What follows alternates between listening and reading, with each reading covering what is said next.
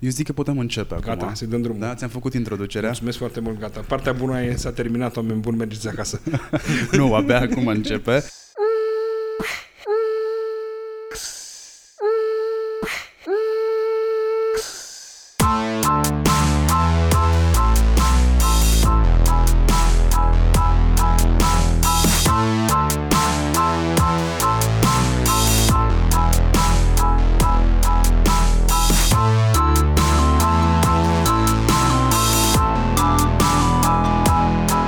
Salutare hurduchesterilor! Am un invitat pe care îl vânez de prin aprilie. Aprilie am vorbit, dar este vina mea și este vina, nu știu ce, momentelor prin care trecem, pentru că nici nu mai poți să știi ce se va întâmpla mâine și în ce context vom mai fi, știi? Voiam să povestim... Odată nu ne-am văzut, că nu mai știu exact, cred că se îmbolnăvise fimea și odată nu ne-am văzut. Că contextele oricum sunt cu circunstanțe atenuante.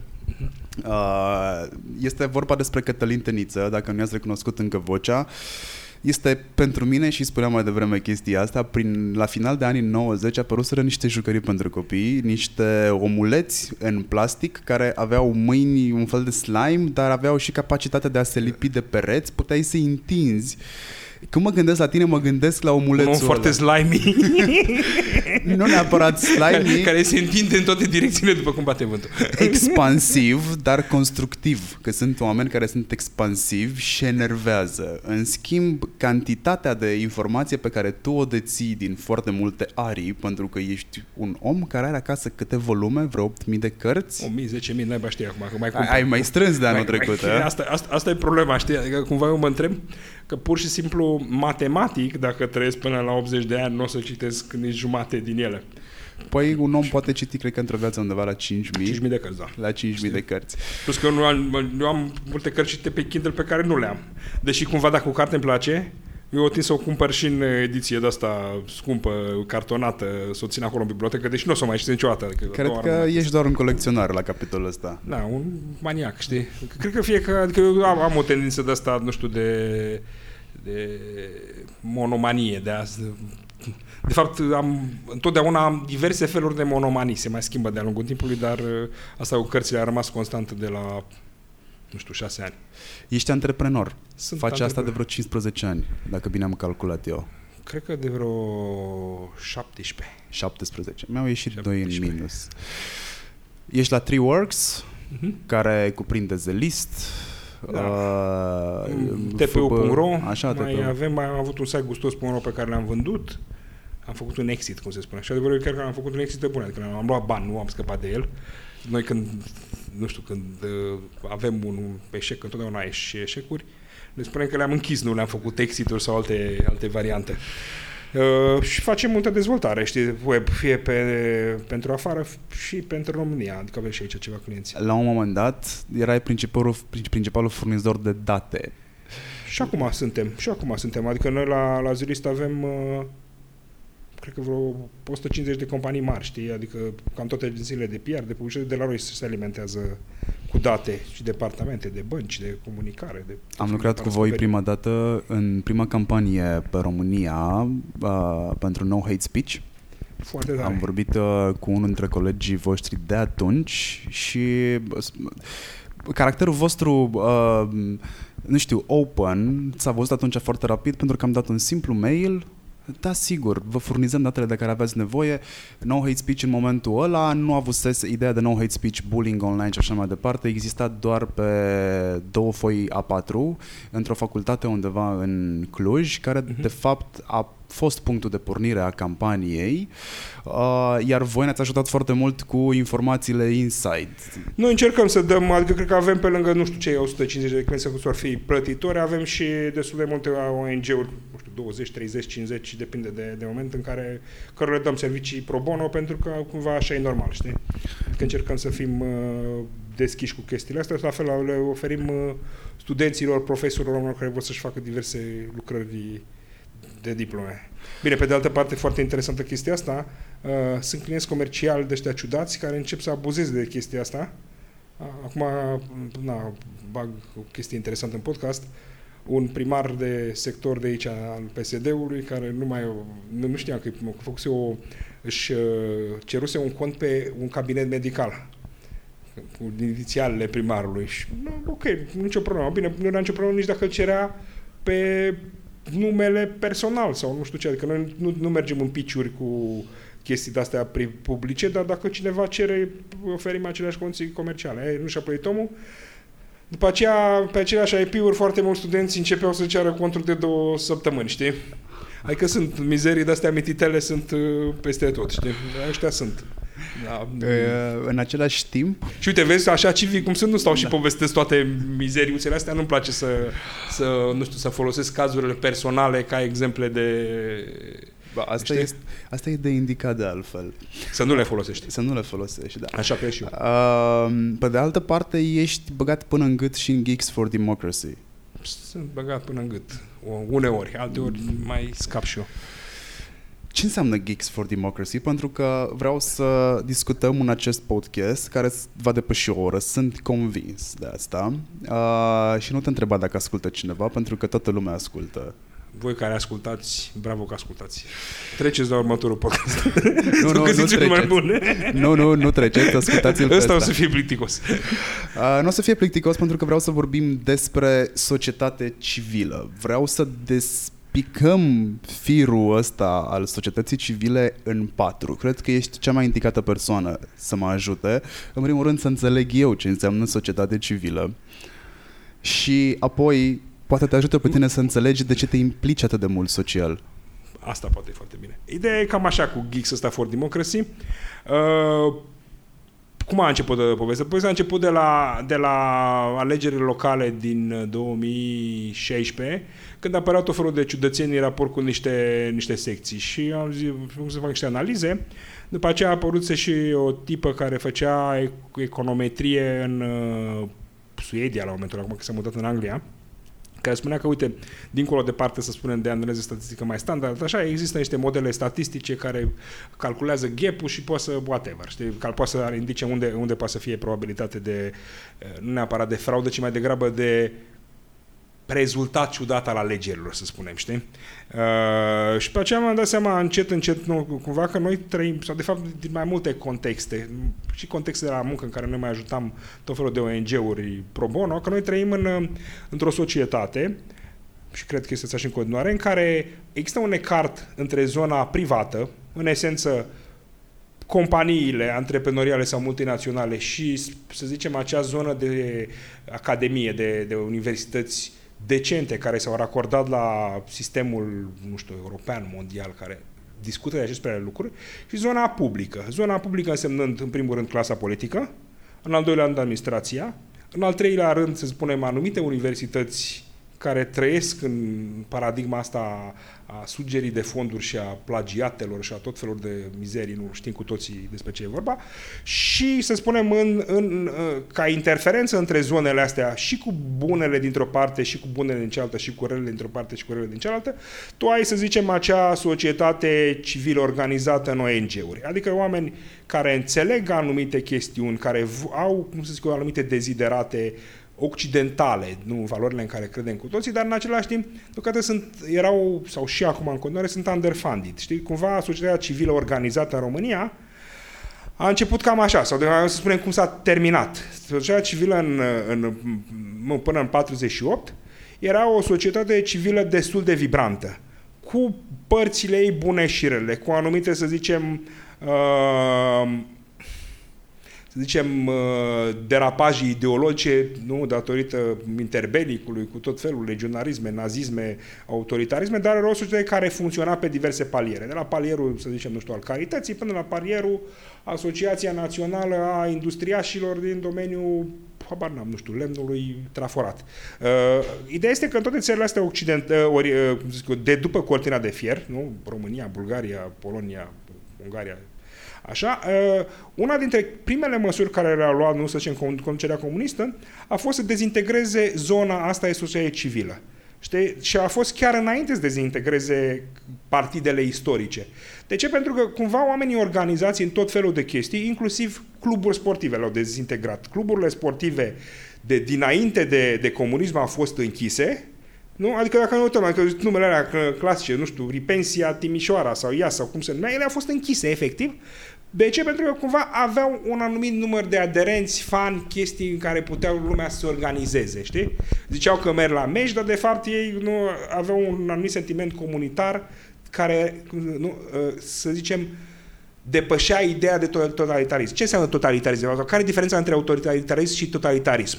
Autoritarism înseamnă în mod, nu știu, asta spun specialiștii, că nu inventez eu chestia acum, acea societate în care, să zicem, sistemul politic cere anumite măsuri, dar cumva cere o atitudine pasivă a populației. Adică atâta vreme cât tu respecti acele reguli, e treaba ta ce faci în dormitor la tine, ce mai gândești, ce mai nu știu cum. Totalitarismul e mai mult. Înseamnă că nu există...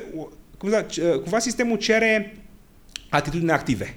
Tu trebuie să fii pionier. Trebuie să treci pe ritualul de a merge să îți faci, nu știu, autocritică o dată pe lună. Trebuie să te prezinți să ții de plăcuțe la 1 mai sau trebuie să-ți defilezi la Nuremberg, nu știu în ce fel. Asta e diferența, știi? Și atunci, cumva, regimurile astea totalitariste caută să suprime acea verigă intermediară între familie și stat, care sunt comunitățile și grupurile de interese. Fie că vorbim de interese complet benigne, nu știu, facem sport în parc, alergăm, nu știu de în ce fel, sau interese cu o conotație politică. De așa s-au terminat lucrurile. S-au terminat soia civilă înainte de închiderea perioadelor istorice și de închiderea marii industrii. Și după aceea s-a închis ultimul moment prin care comunismul s-a integrat în zona asta, au fost cumva confiscarea micii proprietăți. Fie că vorbim de un atelier de frize, de, nu știu, de croitorie. Uite, bunica mea era croitoreasă. Eu am luat mașina. Iarăși, astea în forme foarte subtile. Nu vine și zicea, se confiscă toate mașinile. Se pune un impozit pe croitori foarte mare sau ceva de genul ăsta. Fie prin confiscarea nu finală a pământului țăranilor. Ideea este că în momentul în care nu vine revoluția, sau vin toate revoluțiile, împlinim acum anul 30 de ani în tot lagărul ăsta, fost lagărul comunist, lucrurile se întâmplă în mod invers. Prima se reconstituie mica industrie, nu? Omul a doua zice, tata era frizer, hai să mă fac și eu frizer, sau poate sunt câțiva frizeri care erau frizeri de tineri, acum sunt bătrânețe, hai să-mi deschid din nou atelierul. Se reconstituie dreptul de proprietate, se creează mare industrie, se dezvoltă niște partide, dar în același timp cumva se dezvoltă cu greu. Adică partidele nici acum nu sunt complet dezvoltate din punctul meu de vedere și ultima dintre chestiile care se întâmplă nu se dezvoltă societatea civilă. Este fix în oglindă. De ce? Pentru că cumva este un fel de piramidă a necesităților. Prima necesitate este mâncarea, nu? Omul zice, ok, dacă tot știu să tund oameni, hai să-i tund eu, să fac mai mulți bani. A doua necesitate este necesitatea de status. Vreau să-mi iau și un BMW dacă așa, hai să fac o firmă mai mare sau hai să... Al treia necesitate este cumva autopercepția. Hai să fiu într-un partid ca să... Nu, tendința asta e putere. Și abia ultima este zona asta de hai să vedem cum putem să îmbunătățim societatea, să ne... știi? Care are și o conotație, cum să zic eu... altruistă, dar și o anumită formă de egoism, știi? Un egoism de altă categorie decât egoismul de genul vreau să fiu patron de butic, dar are o anumită formă de, cum să zic eu, de impregnare cu eu a unei, nu știu, acțiuni, știi? Eu cred că lucrurile în domeniul educației trebuie să fie așa. De ce crezi chestia asta? Pentru că cred eu. Sigur, poți să spui, am citit din cartea nu știu care, văd să-ți subiectivezi credința, dar cumva când faci ceva, încerci să impui o linie care ți aparține, știi? Sau să o propui, sau să studiezi împreună. Sigur că poți să o frazi într-o fel de fel, dar oricum vorbim de un eu creator într-un fel. Scuză-mă, deci asta este povestea scurtă a societății civile începutul. Ideea este că societatea civilă în România nu s-a făcut de la zero, știi? A fost o zonă de, să spunem, în anii 90, de investiții din partea societăților civilizate care înțelegeau că România are nevoie de o societate civilă. Și asta a fost prima etapă.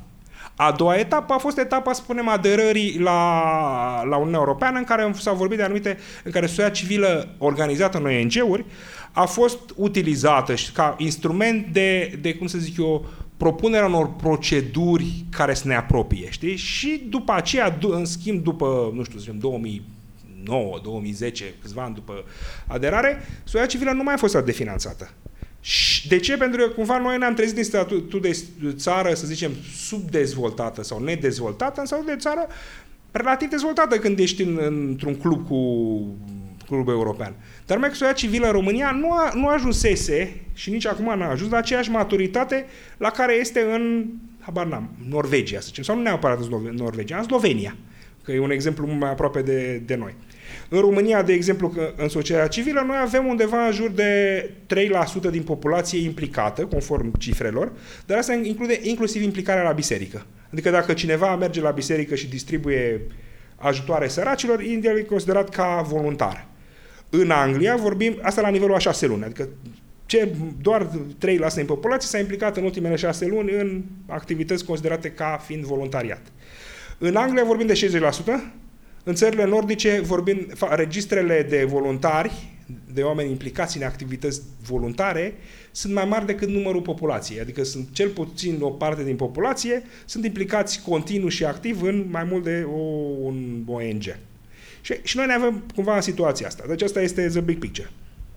Problema este că, iarăși, revenind la partea asta de knowledge dinspre privat, eu mi-am dat seama și continui să cred asta și iarăși este doar, adică mai avem mult până când, adică cu o idee nu faci primăvară, nu faci neapărat implementare, încet lucrurile, că cumva nu mi-am dat seama că noi avem tot felul de knowledge-uri în zona privată, care, trebuie să închid un pic telefonul ăsta să nu zbârnie prea mult, care ar trebui să fie utilizate în zona civică. Știi? Adică sunt oameni care știu să facă logo-uri. Ca să le facă un logo, sigur că sunt diverse proceduri. Până la urmă, poți face un logo de 20.000 de euro, prin urma unui set de procese care durează, habar n-am, 2 luni, cu descoperire, cu analize, cu draci laci, sau poți să faci, să scrii, nu știu, 3 litere roșii pe un fond verde și să spui că ăsta este un logo. Evident că cumva societatea civilă nu are nevoie și nu are nici resurse și nici, cum să zic eu, dorința de a cumpăra servicii de nivel top quality, high knowledge, bla bla bla, dar nu are nevoie de chestii foarte simple. Sau poate are nevoie, nu știu, cineva să-și facă niște cărți de vizită sau să facă un banner pentru un protest, știi? Sau chestii mărunte, sau să pună un WordPress, sau să facă o platformă mai mare și tot felul de chestii. Ideea e și atunci cumva noi avem în societatea civilă nevoie de acești oameni din zona de geekiness, de oameni pricepuți în diverse lucruri mai tehnice sau mai puțin tehnice și e și inversul. Sunt foarte mulți oameni din zona asta, să zicem, comercială, privată, care ar vrea să implice în ceva. Numai că nu știu în ce. Societatea civilă de foarte multe ori, din cauza zgomotului de fond a actorilor politici, a situației economice, whatever, nu au suficient de multă putere de a difuza mesaje. Știi? Și unul dintre primele proiecte la Geeks, care ține cumva de suflet, este cu fiecare vot, cu observatorii la vot.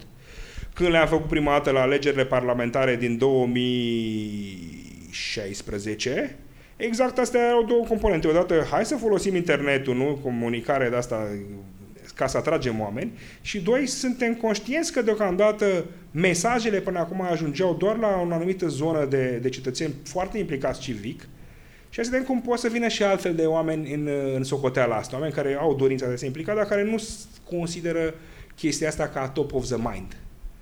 Și au fost 80% din oameni noi și de fapt sunt tot felul de situații de genul ăsta în care vezi tot felul de antreprenori, de programatori, de barnam, contabili. A fost cineva care era dansatoare la bară, știi? Dacă nu mă înșel. Coafeoză. Care spun, da, dom'le, trebuie să mă implic și eu, știi? Deci în ultimele 3 runde.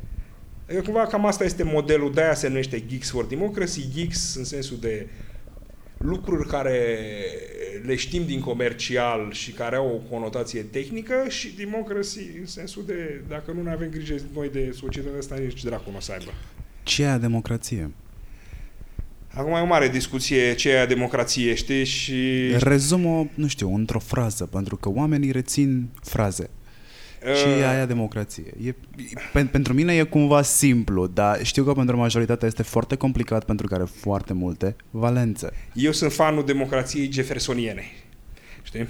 Să zic așa și atunci o să spun eu ceea ce credea Jefferson că e o democrație și dau dreptate și Jefferson fiind președintele american, Thomas Jefferson, al 3-lea președinte al Americii. dacă nu mă știu, care a murit foarte tare. Știi când a murit Thomas Jefferson? Nu. Thomas Jefferson a murit în aceea zi ca al doilea președinte al Americii, John Adams. A murit fix în aceea zi, la 50 de ani de la declararea independenței, 4 iulie, știi? Este ceva, deci dacă calculezi cu legele probabilisticii, nu se poate așa ceva, știi, să moară la 50 de ani, sau cred că 50, 23, da, că a murit în 1823 și 1777, minus așa, deci fix 50 de ani. Deci au murit fix în, așa, știi, fie cumva ei la un moment dat erau, a fost inamici, că concurat împreună la 2 alegeri, nu știu ce, aveau 2 viziuni diferite despre democrație, de fapt vorbim partea asta pe că e interesantă. Și după aceea s-au împăcat și au murit ca niște moșnegi foarte, foarte bătrâni, fix la 50 de ani, adică este, zic eu, foarte frumos așa ca poveste. Și revenim la chestia asta cu Thomas Jefferson, știi, cumva America s-a construit, nu, America este prima democrație în, să zicem, modernă.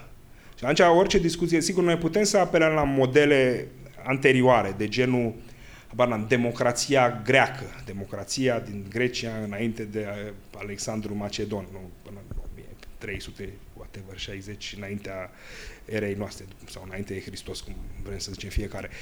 Dar până la urmă modelul standard este modelul democrației americană. Acum, modelul democrației americană, iarăși, e foarte diferit ce înțelegeau părinții națiunii în primă instanță. Că unii, cumva, au venit ăștia din Noua Anglia, aveau un filon, să spunem, mai puritan, nu? Adică chiar nu provenisele din zona asta de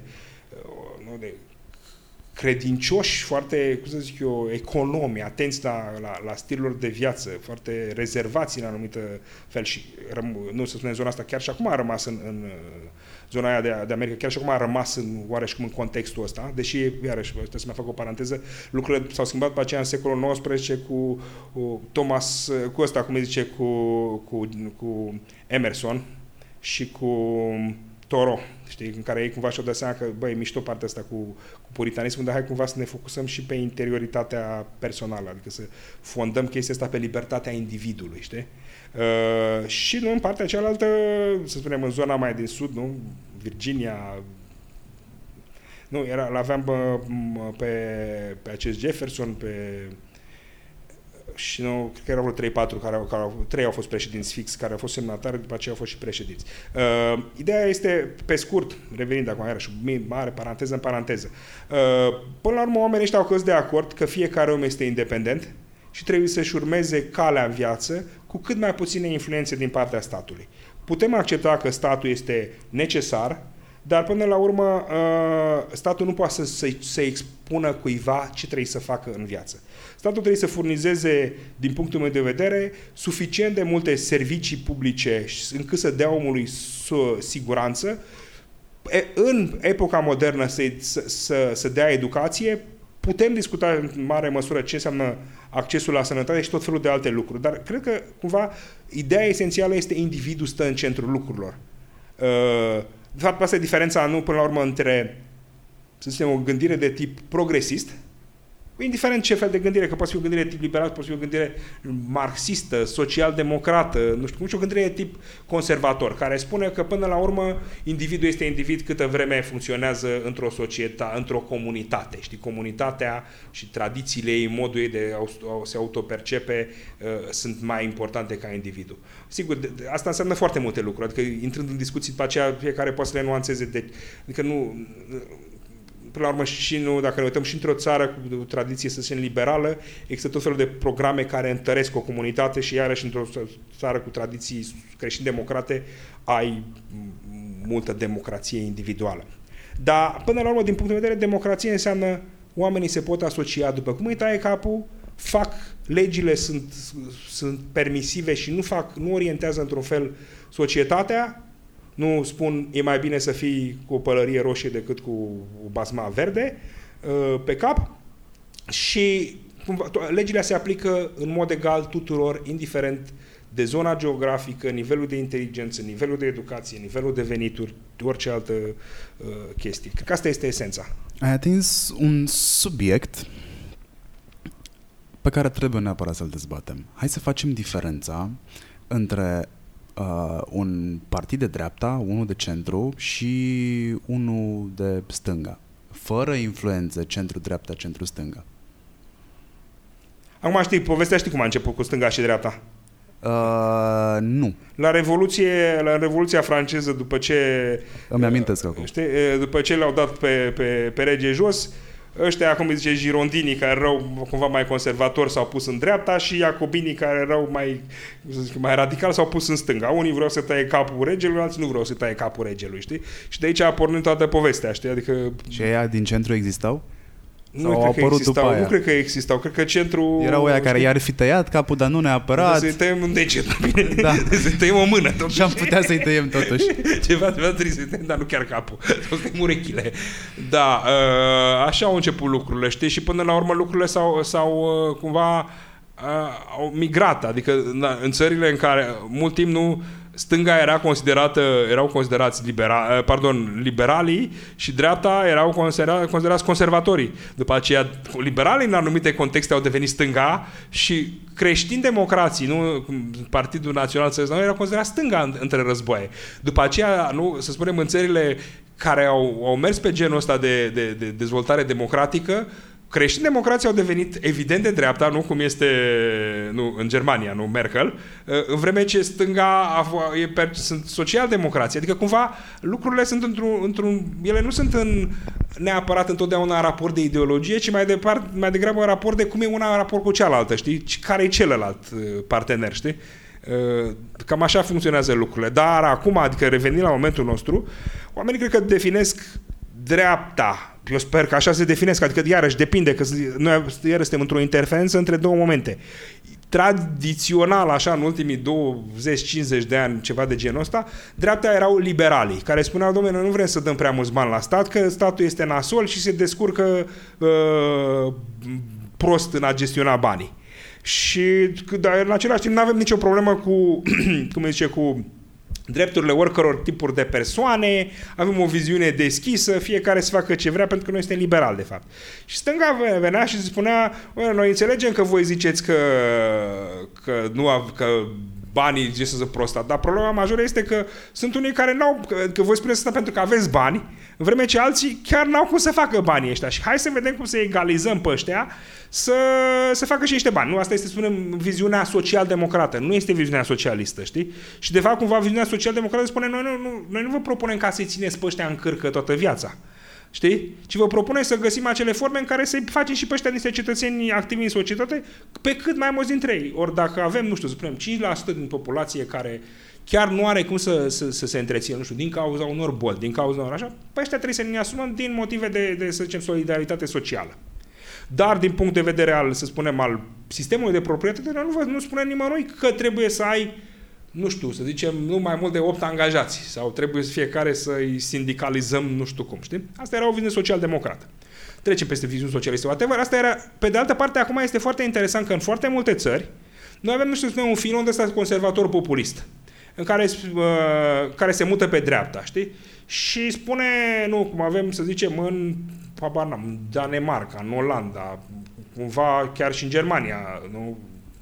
Cum n-ai bine spune, Alianța pentru Germania sau cum sunt aia ăștia, care spun, noi credem că societatea din statul X, societatea țării X, are un anumit set de valori și astea trebuie să le menținem foarte puternic și dacă o să vină alții din afară într-un număr foarte mare, o să ne înrocească pe toți și o să fie nasol, știi? Și asta este considerată dreapta în multe țări. Și stânga tinde să devină, să spunem, ăștia care spun, noi nu credem chestia asta, noi credem că fiecare individ este pe cont propriu și poate să-și vadă de treaba lui indiferent din ce țară o fi. Nu cum avem, să spunem, raportul între Sfântul Republican și democrații în America.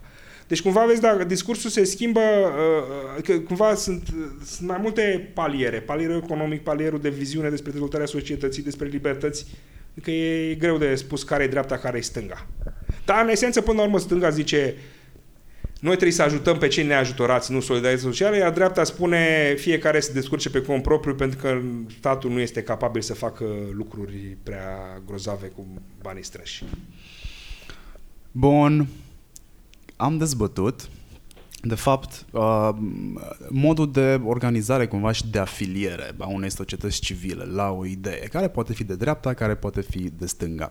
Am stabilit că o democrație funcțională, după cum spunea și Jefferson, îl are în centru pe individ și libertățile sale. Da. Bine, în paranteză să revenim la Jefferson. Jefferson a fost un proprietar de sclavi, adică trebuie să înțelegem chestia asta foarte clar, că lucrurile nu sunt chiar atât de genul Jefferson era un călugăr care își muncea propriul pământ și nu știu. Nu, Jefferson era un proprietar de sclavi care avea undeva în jur de 150 de sclavi și care, după ce soția lui a murit, s-a combinat cu o sclavă care, by the way, era făcută de... era cumva sora pe jumătate a fostei lui soții, pentru că era făcută de socrul lui Jefferson cu o sclavă. Sally Hemings se numea, dacă vrea cineva să știți întreaga poveste. Și Jefferson a avut 3 copii cu această sclavă. Sclava avea 16 ani în momentul în care s-au combinat și sigur că adică, e foarte greu să analizezi consimțământul în situații de genul ăsta, nu? Ce înseamnă consimțământ când respectiva persoană este sclavă, știi? Și a avut 3 copii și l-a mai eliberat, știi, pe respectivii, știi? Asta a fost singura dorința lui Sally Hemings în raport cu chestia asta, știi? Adică cumva trebuie să înțelegem că lucrurile nu sunt cumva, nu știu cum să zic eu, atât de simplu de explicat la nivel istoric. Foarte multe personalități ale căror idei le apreciem, nu au avut un destin fără pată. Da. Oamenii se pot schimba, oamenii pot avea epifanii. Da, da. Trecutul nu te definește cumva ca om în prezent, însă același trecut îți dă de multe ori de gândit la semafor, când ți-a tăiat la calea și era să moare. Atunci ai avut o epifanie și ai revăzut tot trecutul care a fost defectuos, începi să-l conștientizezi și să zici, bă, am făcut bine, aș putea face bine așa. Așa este, sunt de acord cu tine. Bun. Când simte un cetățean al unei țări care pune individul pe plan primar că îi sunt încălcate drepturile și cum apar protestele în societate? Măi, eu nu știu, n-am niciun răspuns la nicio întrebare. Părerea mea e cam așa că, cum să zic eu, statistic sau istoric, s-a descoperit că oamenii se revoltă nu neapărat în situația cea mai crudă, în dictatura cea mai nenorocită, sau în etapa cea mai enorășită a unei dictaturi, ci mai degrabă în situațiile în care lucrurile încep să se dezghețe, știi? În care lucrurile au o tendință pozitivă, dar care e percepută ca insuficient de rapidă pentru cei care cumva beneficiază de schimbare, știi? Beneficiază în sensul, adică o întâmpină cu bunăvoință, știi? O percep ca o chestie mișto, știi? Adică cumva, și atunci că întrebarea e, vezi, de fapt, de ce nu se revoltă oamenii din Caracal? Nu, sau oamenii din Taylor, știți, ca să luăm un exemplu, știi? De ce nu, adică se uită la ei și zic, păi da, o ducem foarte rău aici, știi? De ce nu se revoltă? Tocmai tu ai dat răspunsul. Exact.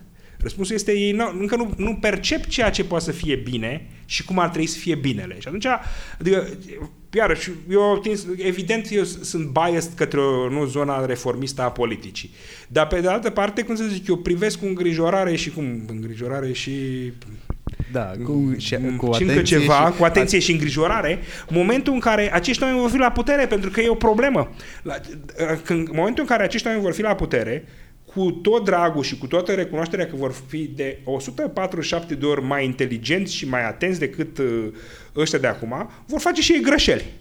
Poate unele greșeli vor fi majore, știi? Nu poți să știi acum la câte probleme are statul ăsta, este evident că nu poate să fie nimeni fără de pată, cum ne întorceam. Și atunci întrebarea este cine o să protesteze împotriva lor?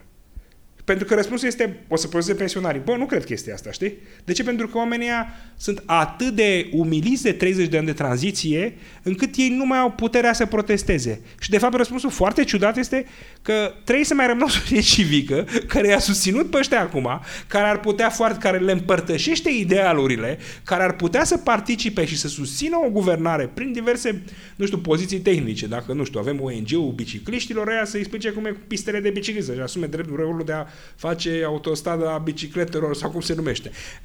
Dar trebuie să mai rămână o zonă din ăștia astfel încât sistemul să fie în echilibru, pentru că sunt singurele persoane credibile și în același timp cu suficient de mult drive de a protesta. Dar adică nu am răspuns fix la întrebarea ta, dar am răspuns la întrebarea cine protestează, știi? Răspunsul este, protestează oamenii care percep schimbarea și care au suficient de multe resurse de energie financiare, de gestionare de timp, de inteligență, încât să dea seama că, nu știu, că pot forța o schimbare, pot să o sporească. Protestele din ultima perioadă, și când mă refer la ultima perioadă, mă refer la cel puțin ultimii 4 ani. Cred că asta este perioada. De la Colectiv. Da, de la Colectiv, de când avem proteste notabile și avem chiar mai mult decât notabile. Notabile înseamnă că mai apar din când în când și ziarele din afară și mai mult decât atât au o analiză amplă. Și care au devenit lifestyle, știi? Exact, adică... au devenit lifestyle. Lifestyle-ul ăsta în care ne aflăm în momentul ăsta, deci mergem la job, avem familie, avem copii, avem grijă ce punem pe masă, eventual mai mergem, avem o viață normală, dar la viața asta normală s-au adăugat protestele. Protestele astea sunt, fiind catalogate drept lifestyle, au un efect? Păi cel mai simplu este să-ți analizezi ce s-ar fi întâmplat dacă nu s-ar fi întâmplat, știi? Adică reducere la absurd. Dacă este pe dos, ce s-ar fi întâmplat? Am fi fost în aceea situație dacă pe data de 31 ianuarie sau cât a fost, oamenii ar fi spus, a dat Iordache o lege, asta este, se mai dau și legi proaste, hai să ne culcăm, că vom vedea și mâine, știi? Ar mai fost, sau dacă a doua zi oamenii ar fi spus, a băi, a fost în seara aia, asta este, ne-am plimbat, ne-am convins că nu se poate, o să mergem acasă. Sau dacă doua zi ar fi zis, bă, ne-am convins că nici la a doua zi nu a rezolvat, au venit și ea și ne-au bătut cu și-au pus ultra și ce erau ăia pe noi. Deci părerea mea este că protestele astea sunt în primul și în primul rând cea mai importantă chestie care a salvat cât de cât societatea până acum. Până la cazul Caracal. Până acum. Vezi, asta este iarăși, am șocul, nimeni nu poate să zică cazul Alexandra și cum o cheamă, știi? Totul mai e cazul Caracal. Cred că nu este greșit să-i spunem cazul Caracal, pentru că acest caz Caracal... s-ar putea să fie ramificat. Dar lumea are și o frică, o chestie, o reținere să spună numele victimei, știi? Să se gândească, că să vorbească... Când spunem Caracal, vorbim despre cauze, efect, trecut, prezent, viitor, dacă nu se face ceva. Și atunci nu mi se pare greșit să spunem Caracal. Dacă îmi spune cazul Alexandra, l-am reduce. L-am reduce la minim. Este, cazul Alexandra este, cu tot cinismul care îmi caracterizează partea aia de jurnalist, cazul Alexandra este o altă crimă.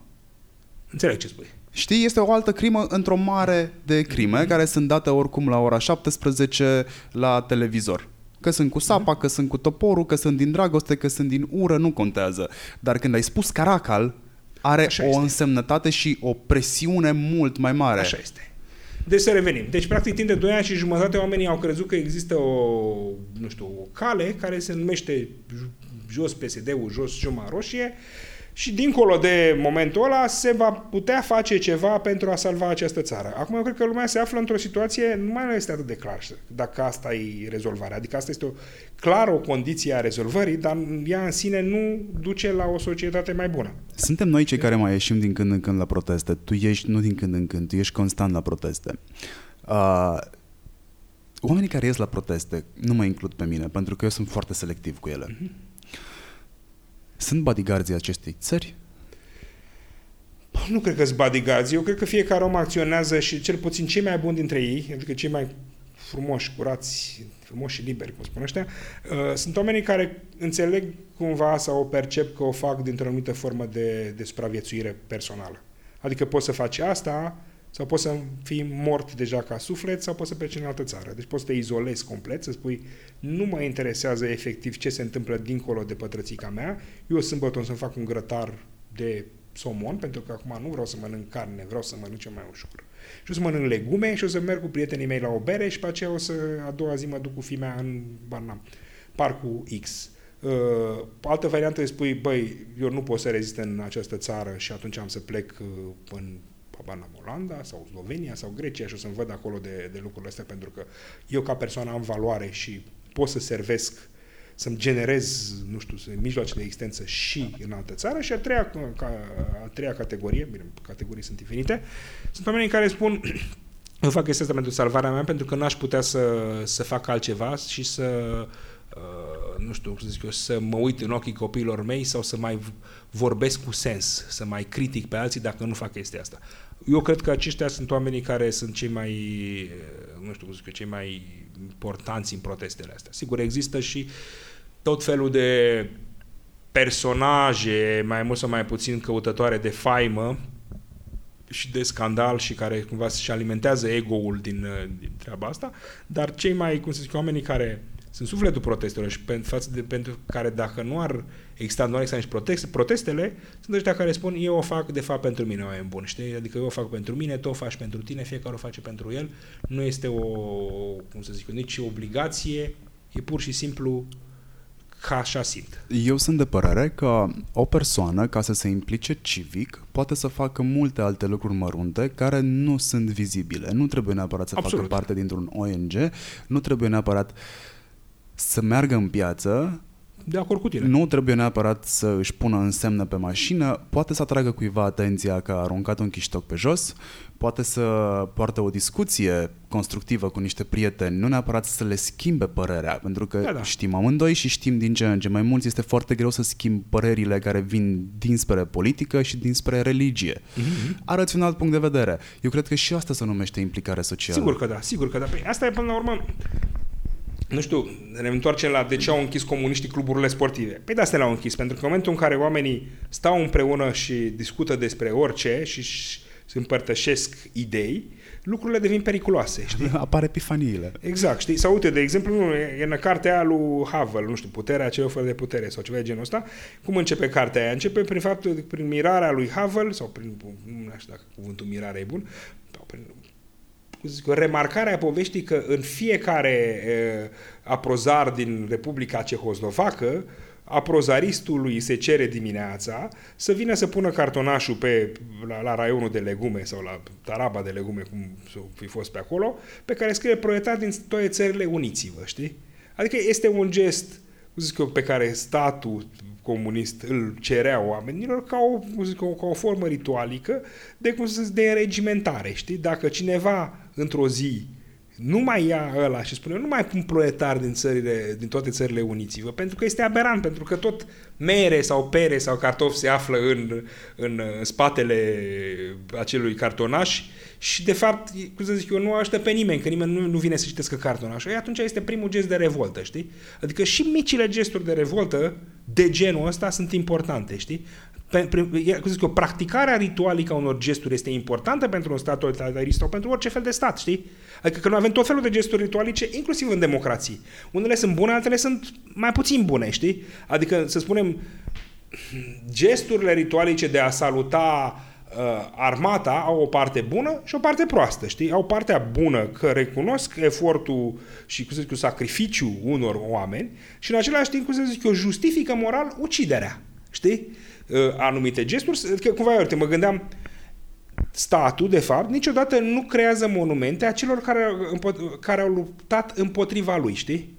Adică tu n-ai un monument, de exemplu, al Alexandrei, care să zică acest monument este dedicat unei fete care a murit din cauza statului, știi?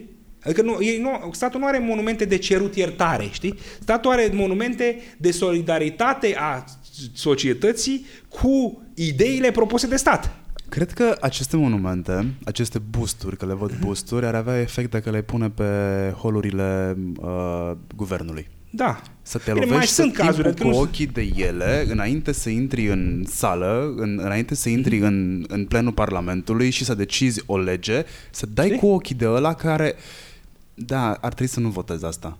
Știi? Adică tu vezi, noi nu avem monumentul, spune, monumentul bebelușilor care au murit pentru că nu au avut vaccinuri.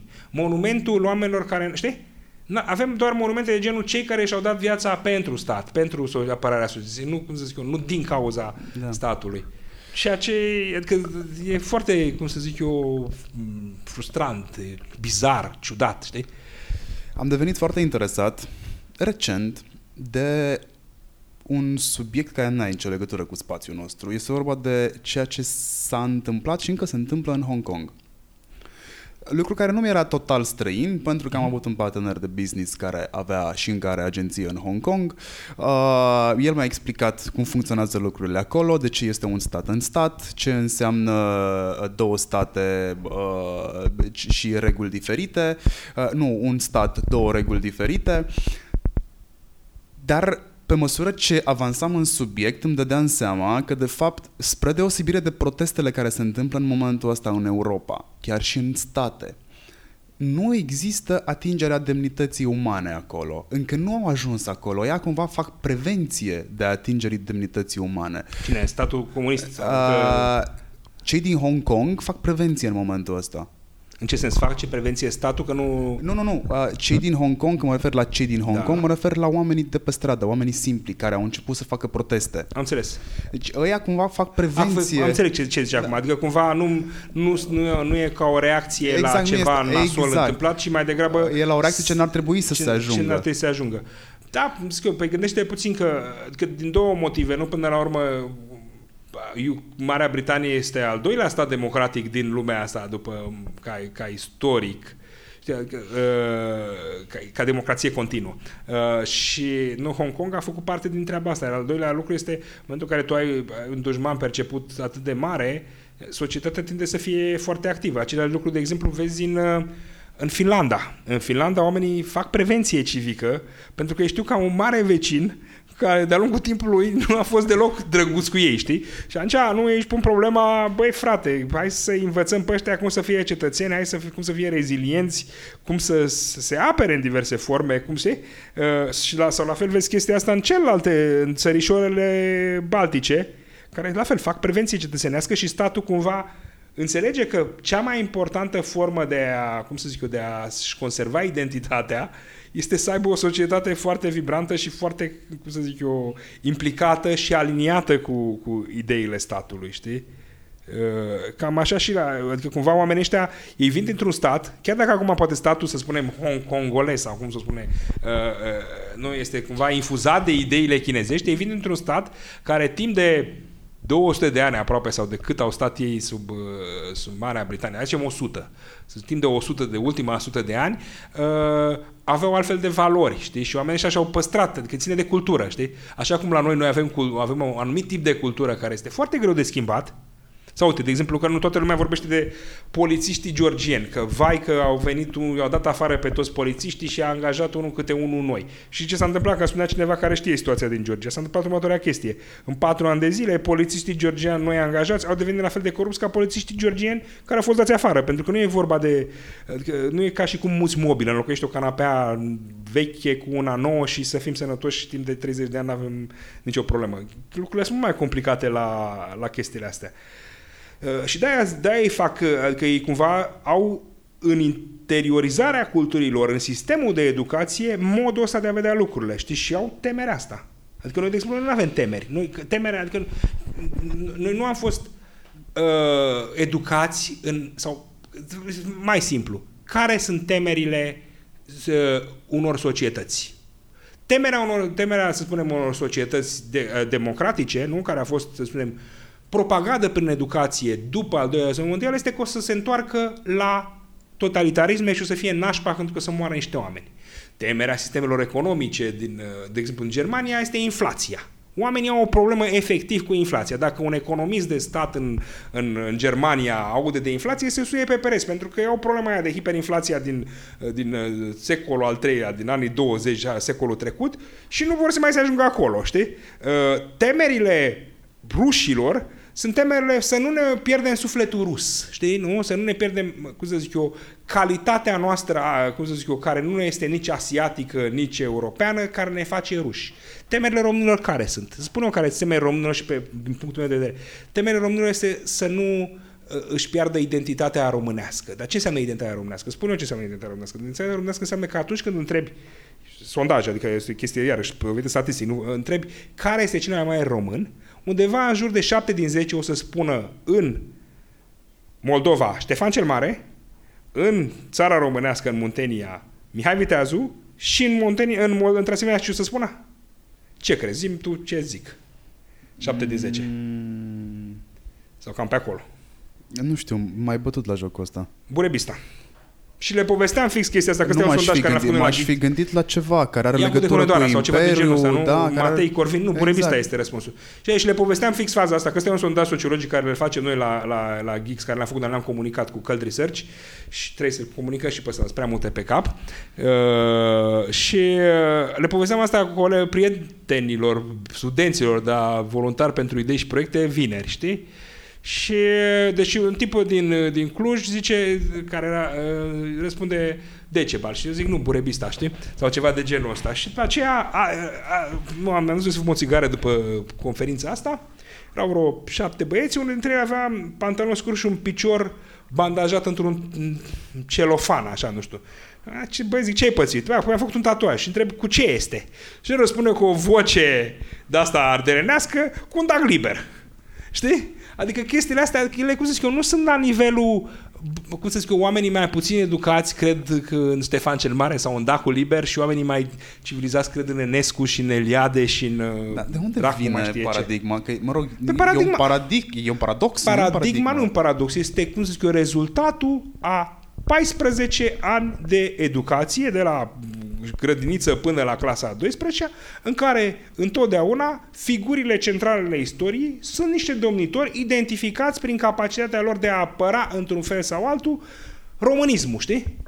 Adică nouă nu se povestește, băi, știți că Mihai Viteazu era un domnitor renascentist și ăia cumva tindeau să-și extindă puterea și nu, de fapt, pe-aia interesa foarte mult ideea de românitate sau nu știu ce. Dar așa era momentul, știi? Mai uneau o provincie, mai negociau o chestie, mai se tocmeau cu un sultan, cu un împărat, cam așa funcționa treaba așa. Nu se spune, măi, a trezit un mare român că, bă, nu se poate, frate, să fim trei țări când, de fapt, noi vorbim aceeași limbă, știi? Adică, cumva, nouă ni se vând valorile de secol XIX jumătate, nu Bălcescu sau... valorile în general europene de construcția națiunilor în secolul 21. Și atunci tu nu te poți aștepta la altceva, știi? Dacă îi întreabă un englez care e cel mai mare englez, o să spună Shakespeare, parcă e răspunsul, știi? Nu o să spună... nu știu, habar n-am. Sau nu, știi ce spun? Shakespeare și Churchill sunt primele două răspunsuri. Dar nu o să spună un domnitor, nu știu ce domnitor care, habar n-am, Wilhelm Cuceritorul sau care a fondat statul englez. Cumva, pentru că altele sunt prioritățile și prioritățile se văd în educație. Politicienii au altă viziune asupra demnității? Părerea mea despre politicienii este că e foarte... termenul e foarte larg. Adică politician poate este și... habar n-am, Vlad Voiculescu, care mi se pare complet decent și așa, politician este și habar n-am, Șerban Nicolae, să spunem. Și atunci e greu să spui, adică să dau un răspuns care să fie valabil și pentru, nu știu, să zicem Nicușor Dan și pentru Iordache, nu știu cum Iordache, cum îl cheamă. Hai să împărțim atunci în două. M-am gândit la ciocoi noi și vechi, dar n-au legătură. Cei de clasă nouă, politicienii de clasă nouă, care sunt apăruți acum recent în urma protestelor, da. Și cei de clasă veche. Cei de clasă veche sunt cei care au scos oamenii în stradă, zic eu, pentru că le-au atins demnitatea. Eu am simțit demnitatea mea atinsă la primele proteste. De asta am și ieșit prima dată afară din casă. Eu cred că politicienii de clasă veche, de aici iarăși, repet, nu i-aș băga pe toți politicienii din partidele vechi în politicieni de clasă veche și pe niciunul din politicienii din partidele noi. Adică lucrurile sunt iarăși un pic mai... Just. Politicienii nu au acest concept, nu l-au nici pentru ei înșiși, nu-și pun problema despre ei înșiși de demnitate. Ori dacă tu nu-ți folosești în raport cu tine conceptul, nu o să-l folosești în raport cu ceilalți. Deci ei nu se văd pe ei ca ființe care sunt zestrate cu o individualitate și o demnitate și, în primul rând, ei nu sunt politicieni, sunt cetățeani, sau nici măcar cetățeni, sunt indivizi, sunt oameni. Omul, habar n-am, Șerban Nicolae, omul Nicolicea nu știu cum, omul Tăricianu. Ei, în primul rând, se percep ca politicieni, ca reprezentanții ai națiunii, dar nu ca slujitori națiunii, ci faptul că cumva au asta acolo și deci mai sunt un fel de prinț al națiunii, știi? Ca prinț ai națiunii, ăsta e cuvântul, știi? Și eu cred că asta e o problemă și am și scris că de-a lungul timpului, asta este inclusiv din cauza arhitecturii. Ei când intră în casa poporului, sau tot ritualul, nu numai arhitectonic, de protocol, de servicii, de raportarea oamenilor din jur la ei, îi face pe ei să simtă prinți, știi? Adică dacă ai un covor gros de, habar n-am, nu știu, 5 cm sau cât ori fi un covor de la casa acolo și un birou decât un apartament de mărime medie, tu nu vei fi o persoană, știi, chiar dacă intri cu sufletul curat, s-ar putea ca încet, încet să te duci pe panta asta a grandomaniei. Dacă cineva te așteaptă la scară în fiecare, și scara ta nu este o scară de bloc sau o căsuță în Pipera, te așteaptă la scara apartamentului tău plătit din banii publici în primăverii, în costum, cu mașina complet spălată și te salută deferent zi de zi și poți să treci pe la, după țigări, cafea, să-ți ia copilul de la școală, să-ți cumpere habar n-am, căpșuni din voluntari, ce-ți trece ție prin cap, dacă secretara ta este tot timpul zbitoare și poți să alegi ce fel de secretară vrei tu și nimeni se trebuie, bă, dar știe să dactilografieze sau ce trebuie să mai facă. Și spui, nicio problemă, găsim pe alta care să dactilografieze, asta este este de protocol. Atunci tu pur și simplu nu ai cum să vorbești despre demnitate. Ei nu sunt în contextul de demnitate. Demnitate vine atunci când tu spui problema de genul bă, și ce o să fac dacă nu o să mai fi politician? Și zic, mă doare în cur, aia o să fac. Pentru că, de fapt, eu știu să fac dulapuri pentru copii. Și, de fapt, din dulapuri pentru copii, eu câștig 20.000 de lei pe lună, de fapt, știi? Și ar trebui să câștig 30.000 dacă mă încordez mai mult. Dar și atunci, de fapt, eu fac chestia, mi-e indiferent dacă o să fiu politician sau nu o să fiu politician, pentru că de foame tot nu o să mor. Știi? Și numai tot o să mă respecte, pentru că știu să fac dulapuri bune. Sau din banii de dulapuri, mă duc la unii, la asociația 3 pești și salvez pești din Dunăre, că asta este ideea mea civică. Oamenii ăștia nu au o viață exterioară profesiei lor și o viață interioară. Ei nu citesc. Ei nu citesc, mai mult decât nu numai că nu citesc. Ei nu știu să citească într-o altă limbă și nici în limba română. Adică dacă tu îi dai doamnei Dăncilă o carte, în română, scrisă de un autor mai greu, nu știu, să spunem, dacă îi dai discursurile lui Eminescu din timpul, editorialele, și pe aceea îi spui, sau habar n-am, Federal Papers-urile americane despre constituționalitate, știi, așa, și da, traduse în română și spui, da, Dăncilă, citiți 20 de pagini, 40 de pagini, în următoarele 3 ore, luați-vă notițe și pe aceea veniți și discutăm ce ați citit. Eu îți garantez că această persoană și 90% din ceilalți nu vor putea efectiv să-ți reproducă. Ei sunt niște analfabeti funcționali, efectiv. Poate nu-s la fel de analfabet, adică ceva înțeleg dacă le dai, o schiță de-a lui Caragiale. Poate să-ți povestesc că sunt acolo. Dar dacă le dai ceva cu principii în ele, cu idei abstracte, ei nu poate să-ți reproducă ideile abstracte, pentru că ei nu au o dimensionalitate, o profunzime, adâncime care să perceapă ideile abstracte. Asta e problema lor. Și atunci, deci nu au cum să aibă demnitate pentru simplu motiv. Adică e ca și când ne întreb eu, ai pisică? Da. Are pisica ta demnitate? Mie mi se pare că a mea are. Am înțeles. Deci știi de ce? Pentru că în momentul în care nu-i convine ceva, e atitudine. Am înțeles. Nu știu, se poate. Pisica mea, adică eu nu percep animale ca având demnitate. Și uite, comparația pe care am două pisici, m-am pricopsit cu două. E o întreagă poveste. Una este mai mare, una este mai mică. E recent intrată în familie.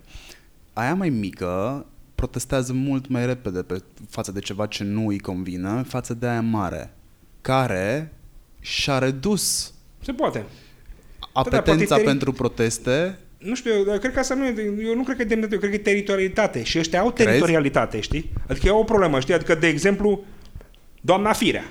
Păi dacă tu te duci acum, Marian Hurducaș, și ceri și spui, sunt Marian Hurducaș, care am și un podcast, by the way, și vreau și eu să asist la Consiliu să scriu să fac un material după aceea despre cum este la Consiliu. Și cer dreptul, chiar e Consiliu, parcă asta o mine, bine, nu mai poți, că durează, trebuie să faci cu 72 de ore înainte, e ca și cum, că tu poți să intri dacă vrei la orice meci din lumea asta sau orice chestie cu 3 ore înainte și povestesc și eu mă revin pe aceea și da, aici trebuie să faci cu 72 de ore înainte, parcă intri la Barnam, în sediul NASA și așa. Dacă tu vrei să mania, și mă interesează ca citesc, să vin să ascult, nu vă cer nimic decât să vin să ascult ca și dragi, și poate o să fac un podcast, dacă vreau să relatez, păi ăștia îi spun lui Firea, o să vină unul, nu știu cine este, abar n-avem dacă este mare, este mic, are dragi pe el, dar vedeți că face ceva. Aia se umflă și te pune să vizionezi de jos sau nu-ți dă, știi?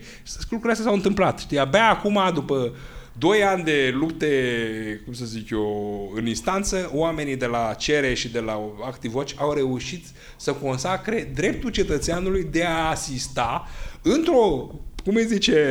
Alveolă. Într-o alveolă deja creată, adică întrebarea este, ok, dar de ce ați mai creat alveola dacă credeți că nu există acest drept? Un fel de stație de autobuz, da?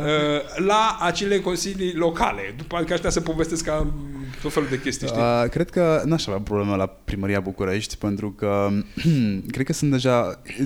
e imposibil să nu mă cunoască cineva din primărie, poate chiar doamna Firea, pentru că am ciupit-o prea mult de fund. Păi tocmai, dacă te vede acolo, mergi să vezi și aia să vezi, zice, la teriu toată e, băi, se umflă, adică lor, zic că problema lor nu este că li se face ceva rău. Ei fac prevenție. Fac prevenție, exact, știi? Exact. Problema este că, bă, dacă vorbește urât ăsta despre mine, dar de ce să mă enervezi? Dar de ce nu știu ce? Știi? Adică ei au demnitate, n-au. Teritorialitatea au cât carul, știi? Bun. Cum ajungem cu demnitatea, cu prevenția, cum ajungem la cazul Caracal? Băi, acolo mi se pare că e foarte lungă povestea și nu...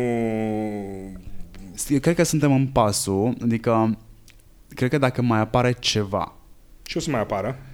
Ceva să mai apară care să ne atingă, că nu ca să ne răscolească fricile, că în momentul ăsta ni s-au răscolit niște frici pe care nu știam că le aveam noi ca societate. Aici eu sunt rezervat că o să izbucnim. Mie mi se pare că iarăși... Nu vorbeam de chestia asta că oamenii se revoltă când lucrurile se dezgheață. Poate și inversul este valabil. Oamenii nu se mai revoltă când dă seama că lucrurile se îngheață, că lucrurile nu au nicio tendință de creștere. Eu cred că dacă atingem povestea cu demnitatea, că în momentul ăsta suntem la stadiu de frică.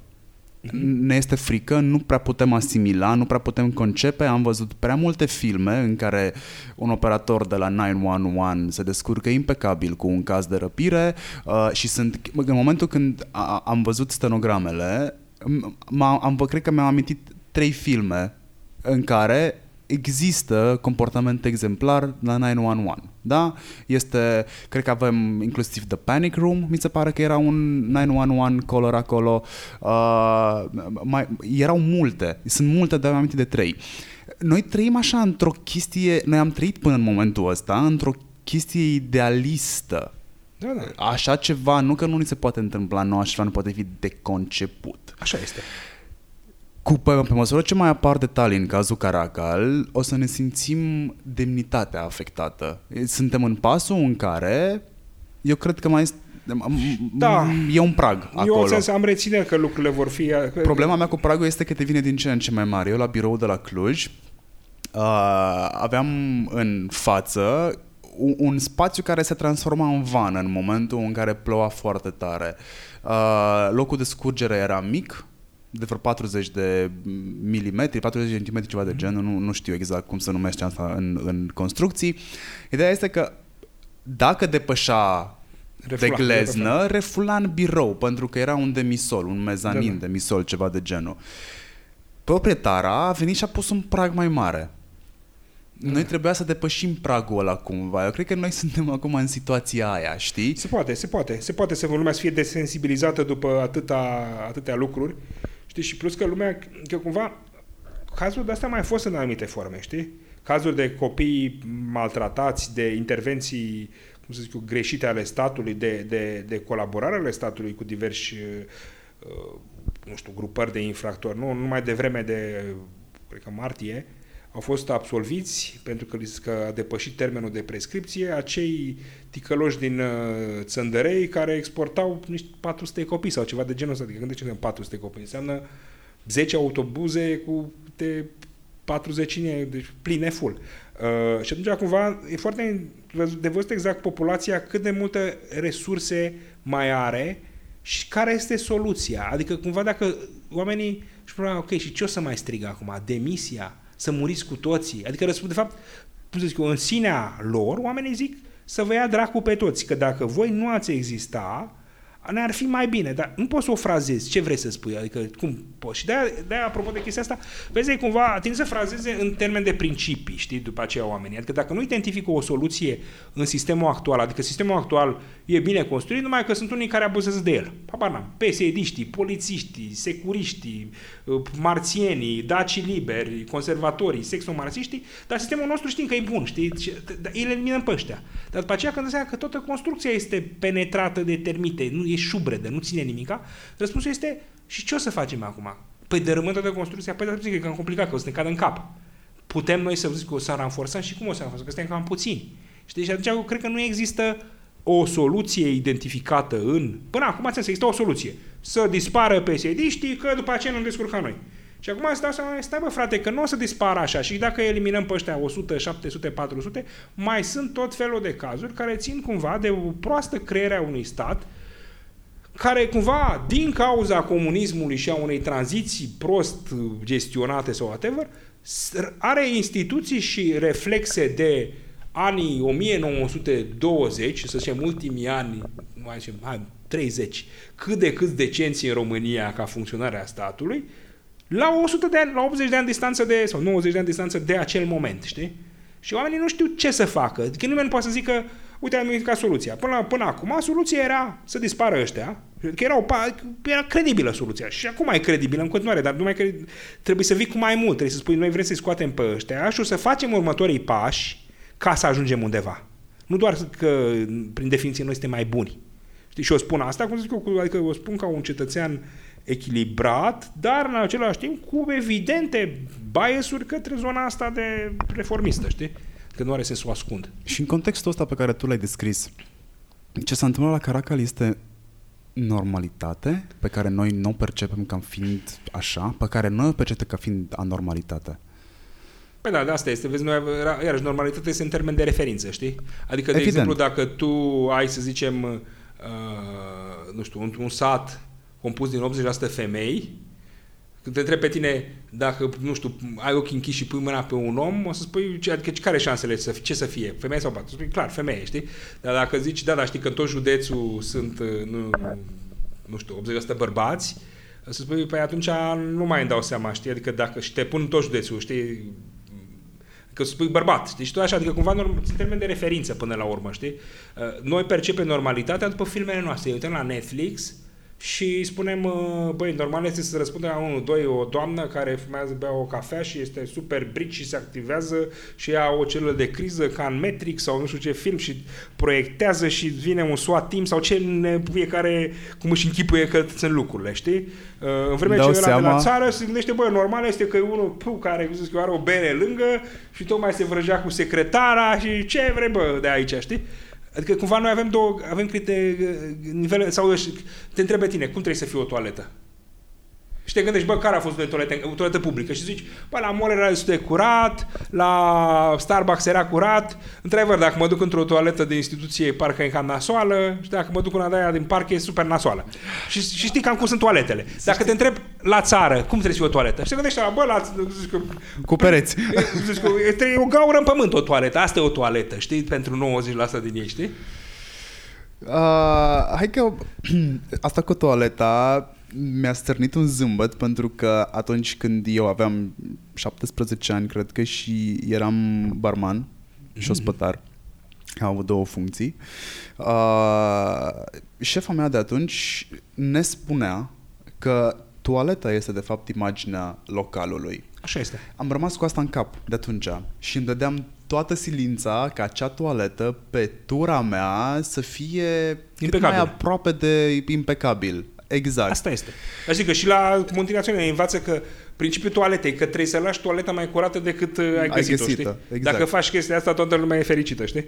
Cred că, de fapt, toaletele sunt un bun barometru social al locului în care te afli. Știi că, uite, am exemplu tot așa cu toaletele, bine, asta este o fixație națională, aparent. În primul război mondial exista un general, îmi scapă numele, care se numea generalul Latrină, în armata germană. Și el cumva avea obsesia lui personală, fixația lui și în același timp instituționalizată la nivel de corpuri de armată, să inspecteze toalete. El zicea așa, cum zic, un soldat bine defecat este un soldat eficient, știi? Și un soldat bine defecat nu o să facă atât de multe dizinterii, ce bol mai faci de la chestiile astea, și probabil o să fie mai apt de luptă și o să-i batem pe ăștia doar pentru că avem niște latrine, știi? De fac ei pe ei. Știi? De fac în vremea aceea o să moară de toate bolile de așa și tu zici că după aceea, dacă nu mă înșel, era un general de pe frontul de est. Și dacă te uiți după aceea și faci analiză câți au murit din armata rusă, cum zic, nu erau armate față în față, știi? Deci practic aceleași condiții geografice și de bol, așa. Câți au murit în armata rusă din cauze care sunt exterioare, să zic, împușcării sau ce mai făceau, bombardării, și câți au murit în armata germană, este diferența între o toaletă, printre altele, dar curată foarte importantă, și... curată și o toaletă murdară, efectiv, știi, sau defecare de asta unde vrei tu. Deci e o chestie serioasă. Adică, uite, de exemplu, eu mi-aș dori, asta e o problemă cu partidele astea, noi. Toți oamenii în toată țara asta, și asta provine din modelul burebista Ștefan cel Mare, Mihai Viteazu, au o viziune ierarhică despre cum trebuie să se întâmple lucrurile în administrație. Adică, toți vor să fie șefi, dar ei nu vor să fie șefi, ei vor să fie șefi, șefuleți, subșefi, subșefuleți, șefi teritoriali, șefi zonali, șefi locali, nu șefi. Dar ei nu poate să întrebi șef la ce. Adică tu vrei să fii șef peste toaletele de la țară, șef peste bibliotecile de la școală, șef peste pistele de biciclești din București, șef peste parcurile din București, șef peste dracu știe, ce mai vrei, învățământul medical de surori medicale, de whatever. Oamenii nu poate să-și identifice ce cred ei, majoritatea, dar marea majoritate, ce cred ei că ar trebui să facă dacă ar fi șefi. Poate să spună, doamne, vreau să fiu parlamentar sau vreau să fiu un ministru. Nu contează ce fel de ministru, știi? Eu vreau să fiu ministru. Ce vrei? Vreau să fiu consilier local. Ce fel de consilier local? Care-i treaba ta? Lasă că îmi dau eu seama mai încolo dacă ajung acolo. Ceea ce este profund greșit. Adică noi, în loc să avem un model specializat, din care pe aceea să spui, bă, am văzut că ai fost un bun șef pe vaccinurile de căței din România. Și atunci ne-am gândit să fii bun să devii un bun șef al tuturor cățeilor, al tuturor problemelor de medicină veterinară. Noi avem un model ăsta de genul, să fie ăla șef mare, că bineînțeles le iubim toți, să fie ăștia șef mai mici, că nu știu ce, și ăștia șef mai micuți că au făcut și treabă în campanie. Ori este profund greșit acest model, știi? Adică cât timp. Și ăsta este un model, nu? Adică e un model care îl găsești la PSD și la PNL și o să-l vezi inclusiv la partidele noi. Știi, cu orice discuție despre meritocrație este limitată de acest model. Știi? Și atunci cumva adică trebuie să găsim o formă în care oamenii se uite în sufletul lor să zică, bă, tu ce fel de șef ai vrea? Păi, bă, eu am, nu știu, am fost cu IT-ul la firma în care lucram, făceam antivirus. Nu vrei să fii șeful pe securitatea antivirusurilor în instituțiile publice? Ba da, asta știu să fac, asta îmi convine, asta e mișto, hai să facem asta. Știi?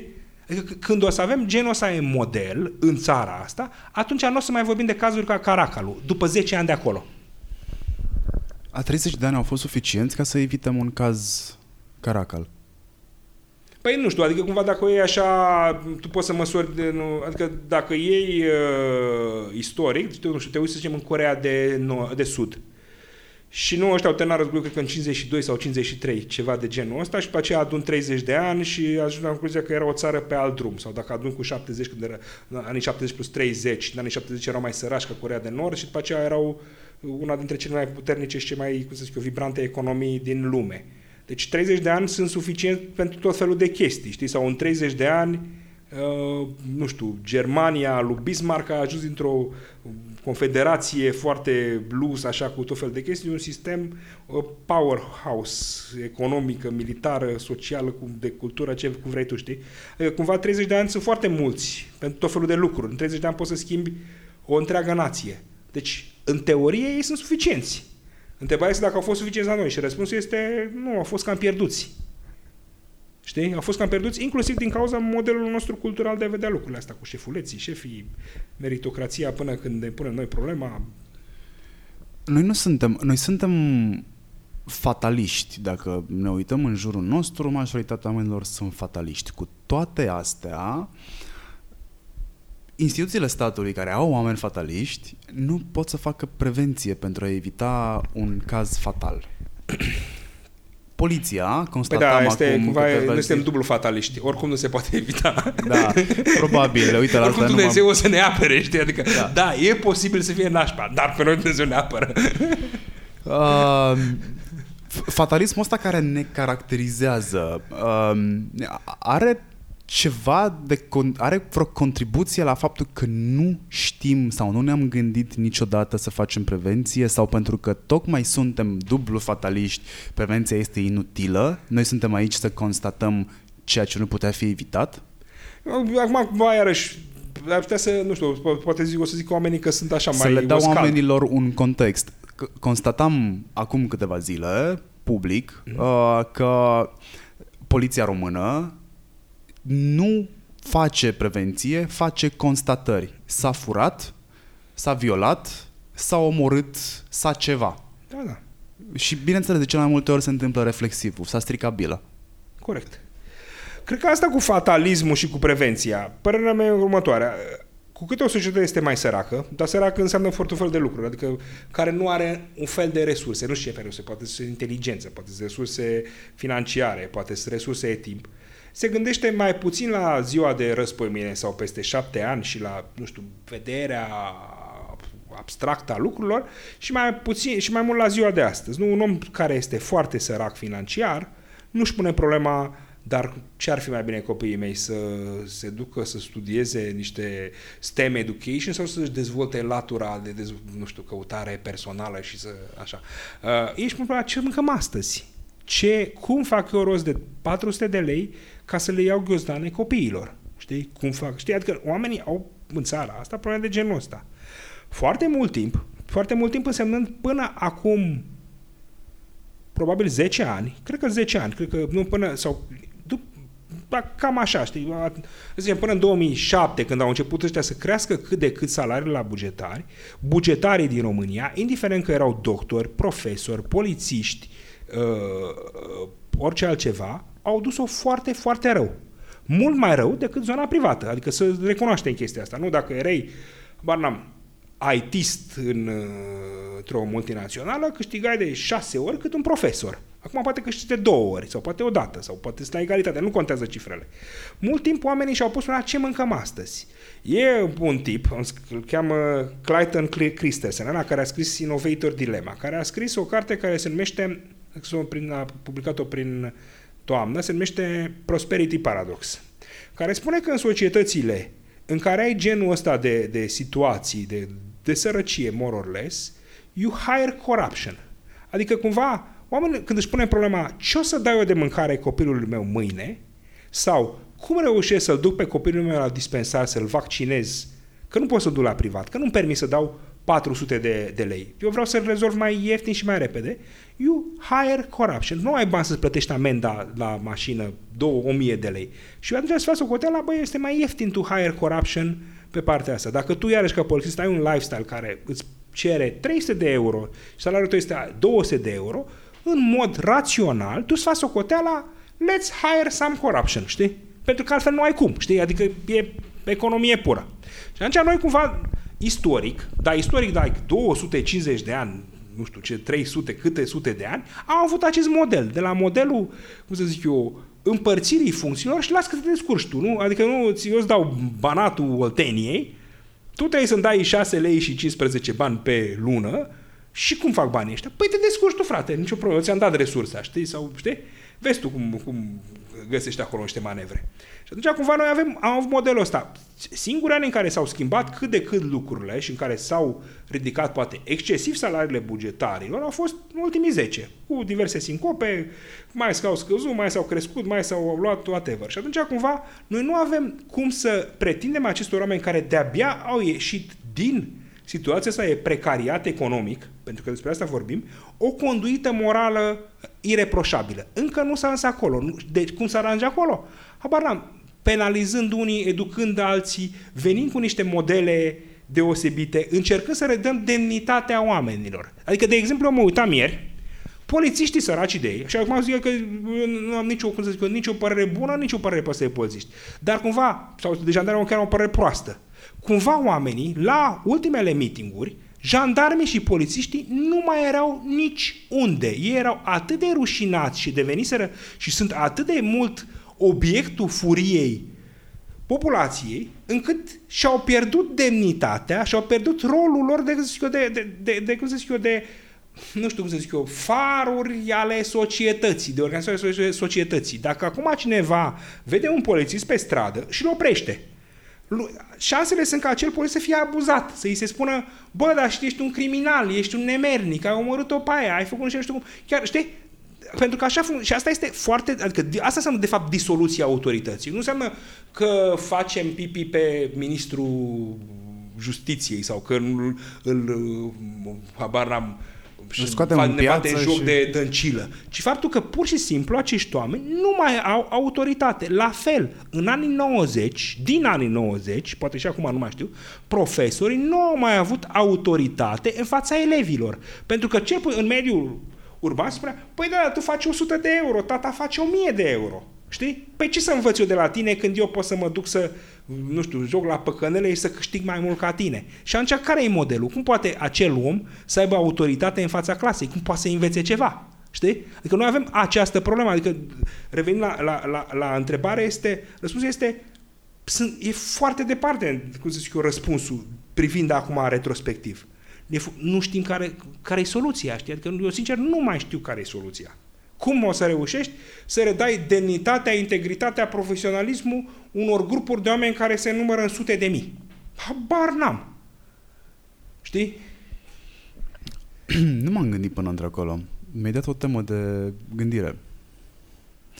Dar, pe de altă parte, presa face parte din democrație. Presa era un watchdog. A patra putere în stat. Teoretic. Da. Unde e ea în momentul ăsta situată? Știi cum a apărut presa în lumea asta? Spune-mi. Presa a apărut în lumea asta cam așa. Era un tip, un renaștintist, în capul numele, acum nu sunt foarte bun cu numele, care era în același timp un poet, un sonat, un curtezan și un afemeiat. În Italia papală, știi, în Roma, dar mai și pe la Florența, era pe toată zona și pe la Veneția. Și omul și-a dat seama că și scria sonete, cum zic eu, oareși cum fără perdea, în care acuza diversi capi ai bisericii sau diversi prinți de una sau alta. Și-a dat seama că ăsta e mecanismul cel mai bun de, în același timp, de a transmite informație și de a, cum să zic eu, de a obține bani și putere. Fast forward, de așa apărut... Efectiv, era un cancan de șantaj. Știi, fast forward, așa a apărut Facebook. Exact, știi? Adică cumva... Presa, nu trebuie să, adică cumva, nu știu, lumea vine dintr-o tradiție asta puritanistă, băi, presa a apărut odată cu Woodward și nu știu care, no, care i-au dat jos pe Nixon. Nu, presa a apărut fix din aceleași slime-uri ca multe alte lucruri, știi? Și atunci, și unii s-au, cumva, și-au dat seama că, bă, stai că nu-i bine ce fac și hai să fac și clientul meu, de fapt, clientul meu este, abar n-am, cititorul și modelul meu este că vreau să am cititori deștepți, integri, care o să-i furnizeze informație și ăsta e business modelul. Și atunci business modelul nu este așa. Business modelul este doar să le dau senzația că sunt informații sau să slujesc o altă parte care îmi plătește și sunt doar utilizatorii. Clientul este altul, plătitorul. O să adaug puțină informație, tot de natură istorică. Foarte puțini sunt cei care știu că presa tabloidă de astăzi are niște rădăcini foarte bine ancorate și băgate în istorie.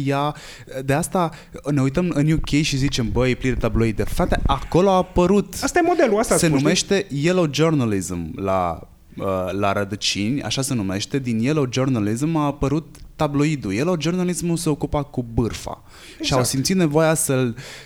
Bârfa și șantajul, spuneam. Bârfa și șantajul, ele erau folosite ca instrumente de influențare politică, more or less. Și la fel cu descrierea ta de dreapta și stânga, au apărut cel puțin două curente de presă. Ăia care spuneau că nu este moral ceea ce se întâmplă în yellow journalism. Yellow journalism vedea profitul din toată povestea asta și entertainmentul, pentru că era foarte citit și Harari spune în el, deși nu mi se pare cine știe ce cartea respectivă, am găsit explicația Facebook, am găsit explicația presei, care este bârfa. Exact. Pe noi bârfa ne ajută. Da, adică eu spun că și în cazul ăsta există un filon de voyeurism, adică lumea, exact, dacă era o chestie, cum să zic eu, mult mai abstractă, nu vedeam atâta interes. Lumea are o componentă de asta voyeuristică scârboasă, știi? Dar noi și presa hrănește asta, știi? Noi avem apetență către sânge. Da, da. Avem apetență către sânge, către scandal, vrem să vedem ce se află după gard, dacă nu putem să ne uităm după gard, facem o gaură în gard, să vedem ce se află acolo. Dar presa în momentul ăsta, pentru că au existat niște ani de glorie ai presei, Da. Cel puțin până înainte de criza economică. Bine, asta știi că asta e ca cu vama veche, știi? Da, adică nu mai e ce a fost. Nu mai e ce a fost, știi? La mă uitam, acum câteva zile scria cineva, băi, nu mai e vama ce a fost. Și zicea, când a fost prima dată în 2010 și eu am auzit vorba asta în 2000. Bine, eu prima dată când am fost în vama veche a fost anul trecut. Dar eu mi-am dorit atât de mult să merg în vama veche ca să pot spune că vama veche nu mai e ce a fost. Exact. E cam așa și cu presa. Adică nu știu când au fost anii de glorie. Au fost anii de glorie ca volum de vânzări, poate. Nu ca volum de vânzări, ci ca hai să-i spun ancorare profesională în realitate. Da, a fost anii, să spunem, 2000-2007. Exact. Mult mai când BBC-ul s-a prins mai bine în... Când ziarul financiar era altceva decât acum. Bineînțeles, ziarul financiar nu este nimic altceva în afară de o fițuică pentru mine în momentul ăsta. Dar el era o instituție și un răboș pe care... Când capitalul era extraordinar, evident. Nu mizerie ce acum de și rușine să... Ce funcție mai are presa în momentul ăsta? La cine mai ajută presa? Și aici facem abstracție de zvâgnirile lăudabile ale presei independente. Ele cu siguranță vor reforma ceea ce nu s-a putut reforma în anii de imediat de după criza economică. Șocul ăla, eu zic, a fost benefic pentru presă. Da. Și acum există o reformare, se caută resurse noi, se caută desprinderea de, nu știu, o entitate care dă dependență, dar vreau să duc discuția în ce rol mai are într-o democrație presa în momentul ăsta, dacă nici ea nu mai are credibilitate, așa cum nici breasla polițiștilor sau a jandarmilor în momentul ăsta nu mai are credibilitate. Își pierde demnitatea și o face pe propria mână. E ca la o masă de poker unde știe foarte clar care mână proastă. Știi, de exemplu, un scriitor foarte, nu știu cum să zic, un filozof, un analist, se numește Nicholas Melle, profesor la Harvard, care are o carte, se numește... The End of Big, sfârșitul marelui, știi? Și vorbește despre sfârșitul marelui partid, sfârșitul marii prese, sfârșitul marelui concern economic, sfârșitul, știi, toate, sfârșitul marelui entertainment. Asta nu era și el român, discuri. Că prea fatalist. Asta a scris o carte foarte bună, și de fapt înlocuirea lor cu alte forme datorită internetizării, știi? A scris în 2012, dar foarte interesant, tipul zice, dacă pe undeva pe acolo, priviți-l pe Donald Trump, cum șansele lui de a ajunge un președinte, știi?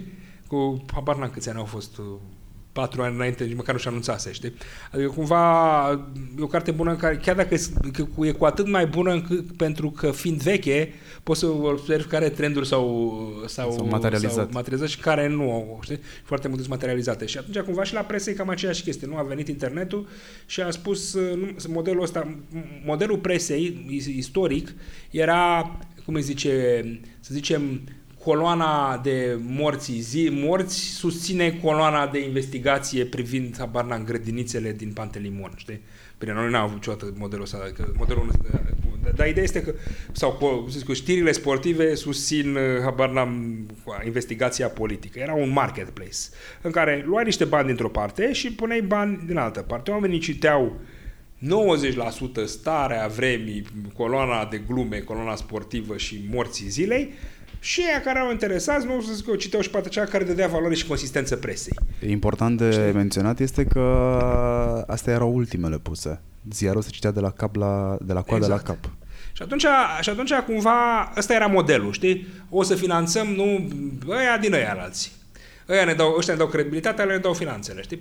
După aceea, venind internetul, s-a schimbat efectiv modelul. N-a mai mers modelul ăsta de bundling, pentru că tu pur și simplu puteai să citești morții zilei, starea vremii și rezultate sportive pe site-ul de morții zilei, starea vremii și rezultate sportive. Deci ăștia nu mai au avut efectiv model economic, știi? De a face lucrurile cum trebuie.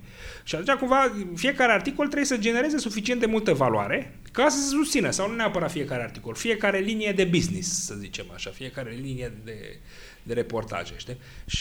Și asta este foarte complicat, nu? Adică cumva, mie mi se pare că încă presa nu are în toată lumea un model sustenabil care să fie în același timp compatibil cu liberalismul economic, adică să nu ia bani de la stat, nu? Compatibil cu, să zicem, modelul ăsta în care cititorul plătește, nu? Ca să fie, cum zic eu, nu să aibă, susține interesele al cuiva, și cu modelul, informație mai multă și entertainment mai puțin. Și dacă vezi, fix modelele care nu sunt compatibile cu astea trei funcționează. Modelul în care ia bani de la altcineva. Îmi fac o televiziune și iau bani de la, nu știu, magnatul Vasilică din Giurgiu ca să-l pup ăla în fund să explic cât de bun este el ca magnat Vasilică. Sau îmi fac un model de tip cancan în care oamenii, cum zic eu, satisfac poftele lor libidinale într-o formă relativ, să zicem, civilizată sau onorabilă, citind despre nu știu ce a făcut, nu știu ce starletă cu nu știu ce vedetă de fotbal. Sau am modelul numărul 1 în care efectiv plătește statul. Asta este, iarăși, de mai multe feluri modelul numărul 1. Poate să fie plătește statul în niște forme mai civilizate, cum sunt ăia din Elveția, care parcă au drept să-și cumpere un ziar, să facă un abonament pe gratis sau la un preț foarte mic, nu știu, 10, ce au ei pe acolo, franci elvețieni pe an, că de statul elvețian crede că cetățeanul trebuie să fie informat. Nu mă întreba acum dacă poți să-ți faci la cancanul în Elveția sau dacă trebuie să iei o listă scurtă. Sau nu e modelul ăla, nu e plătește statul de genul bine ați venit în sectorul 3, sectorul celor mai curați oameni, fii cu noi, nu fii cu noi. Știi? Și atunci, și ăsta e un model. Sau, știi, sau plătește pe chestii de genul scrie și nouă, știi, editoriale, advertoriale, whatever, bla bla. Că facem curat în asta. Problema este, iarăși, mi-e greu să văd exact care sunt modele care răspund la astea trei. Dacă ne uităm, nu știu cum să zic eu, în România, cred că niște modele de genul ăsta, vezi, dacă care încă n-au ajuns la maturitate, sau cele care au ajuns la maturitate sunt cele care au un model mix presă evenimente. De exemplu, revista Biz, care mi se pare o revistă decentă din punctul de vedere, care îmbină o parte de lifestyle cu o parte de analiză, are evenimente. Deci atunci modelul este iarăși bundling de presă cu... Nu, ne întoarcem la bundling.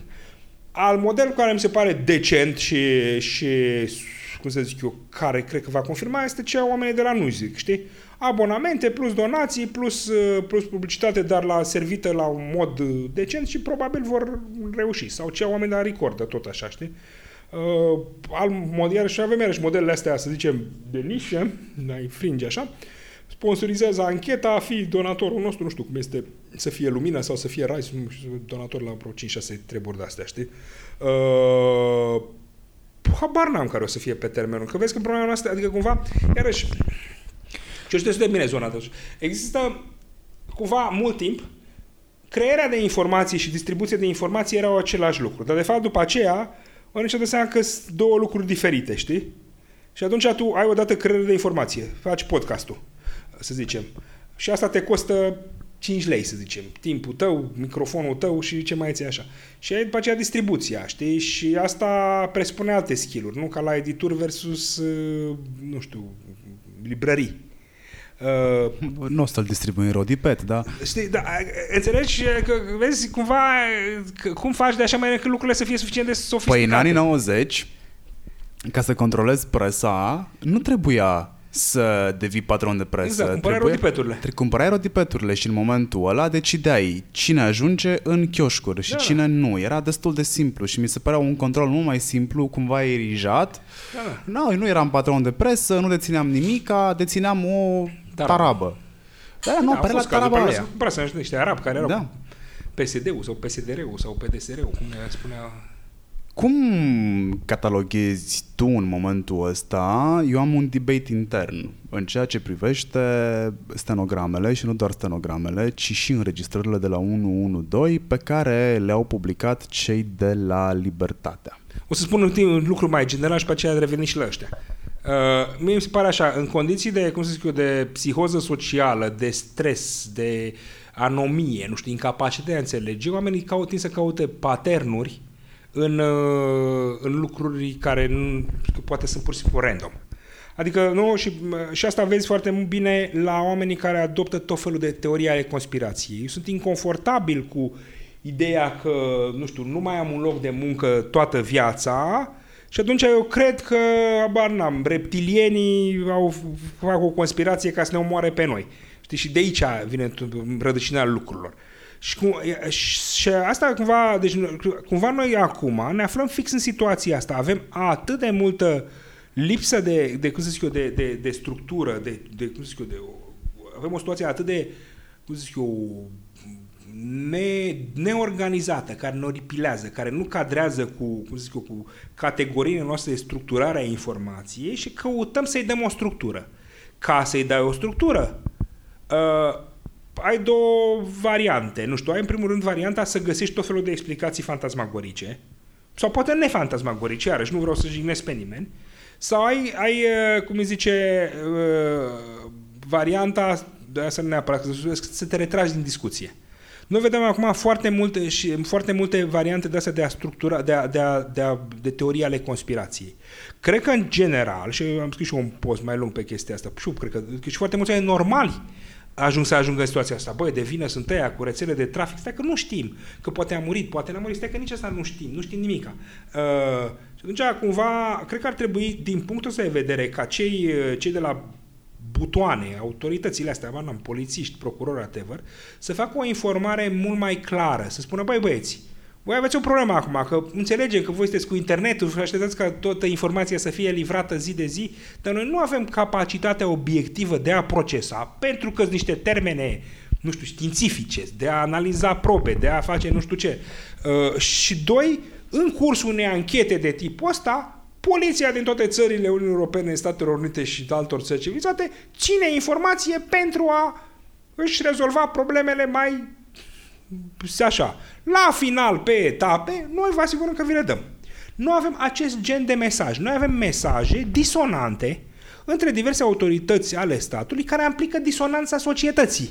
Și pentru că fiecare după aceea începe să-și aleagă propria teoria conspirației. E vorba de baronii PSD care au făcut chestia asta. Nu e vorba de ruși, nu e vorba de soldații americani, e vorba de rețelele de clanuri țigănești, nu? Că trebuie să ajunge și la rasisme, de genul ăsta. Nu e vorba de conservatorismul funciar al nației. Nu e vorba de trecerea de la o morală sănătoasă conservatoare la o disonanță modernistă lipsită de nu știu ce. Și atunci, cumva, asta mi se pare că este problema foarte generală, știi? Și aici, asta este chestiunea de, cum să zic eu, de ansamblu. Revenind la așa de la Libertatea, întrebarea este foarte complicată. Din punctul meu de vedere, nu cred că... Adică cred și în primul rând că a difuza stenogramele e o chestie, a difuza scrisurile, deci practic partea text, este absolut corectă. Pe de altă parte, întotdeauna un text se poate citi cu diverse intonații. Adică poate spunem, ce faci mă? Adică cu empatie. Atât mai mult, ce faci mă? Știi? Cu atât mai mult cu cât în stenogramele astea tu ai niște indicații scenice. Da. Râde zeflămitor. Exact. Se îmbufnează. Și atunci, adică cumva, din cauza asta, adică ca să ne dovedim buna credință și să nu... Adică singura, cum să zic eu, justificarea noastră de a difuza textele, de a difuza sunetele efective, înregistrările, este de a arăta că ceea ce este stenogramă concordă cu ceea ce spun, nu știu, ceea ce spun înregistrările. Deci, din punct de vedere, poți să spui că ar putea fi un argument. Argumentul celălalt este voința părinților. Din păcate sau din fericire, nu știu cum privim, până la urmă primează interesul individului. Noi, ca societate, am acceptat că de iarăși ne întoarce la chestia cu democrația. Hai că am construit bine interviul ăsta, ne-am dus frumos. Te primează, dacă noi am stabilit că, bă, nu ne interesează, sigur că da, poate descoperim că să fii, habar n-am, nu știu, vopsit în verde, este o chestie foarte nasoală pentru societate, că, nu știu, poluează râuri, să zicem, nu știu, vopseaua ta verde, sau afectează, cum să zic eu, foarte mult, nu știu, starea de spirit a celorlalți. Dar dacă am stabilit că domnule fiecare face ce vrea, inclusiv vopsitul în verde, bun frate, vopsește-te în verde, știi? Nu poate să vină cea cu argument. Sau dacă stabilim că, domnule, orice om se poate îmbrăca în orice fel cât timp este decent. Asta înseamnă că o doamnă care vrea să se îmbrace în burcă, trebuie să se îmbrace în burcă. Nu ne interesează de ce se îmbracă ea în burcă, care sunt justificările ei. Maxim putem să spunem că în situații de pericol terorist, trebuie să vedem fața ca să nu fie cumva în spate Osama Bin Laden. Dar atâta. Dacă o doamnă decide, cum zic eu, că e dorința ei să poarte fustă de 1 centimetru, nu, este dreptul dânsei. Nu putem să spunem, dom'le, de la 4 cm în sus sau stai să nu știu. Adică cumva despre asta vorbim. Vorbim despre libertatea individului. Din păcate, Alexandra nu mai este individul care se poate să decidă. Cei mai apropiați de ea sunt părinții. Acei oameni poate să decidă, acei oameni poate să spună vom difuza doar ultimele 3 cuvinte în ordine inversă, că așa suntem noi nebuni. Sau nu vom difuza nimic sau vom difuza totul. Dacă acei oameni ne-au spus nu difuzăm nimica, este obligația presei să răspundă la această chestie.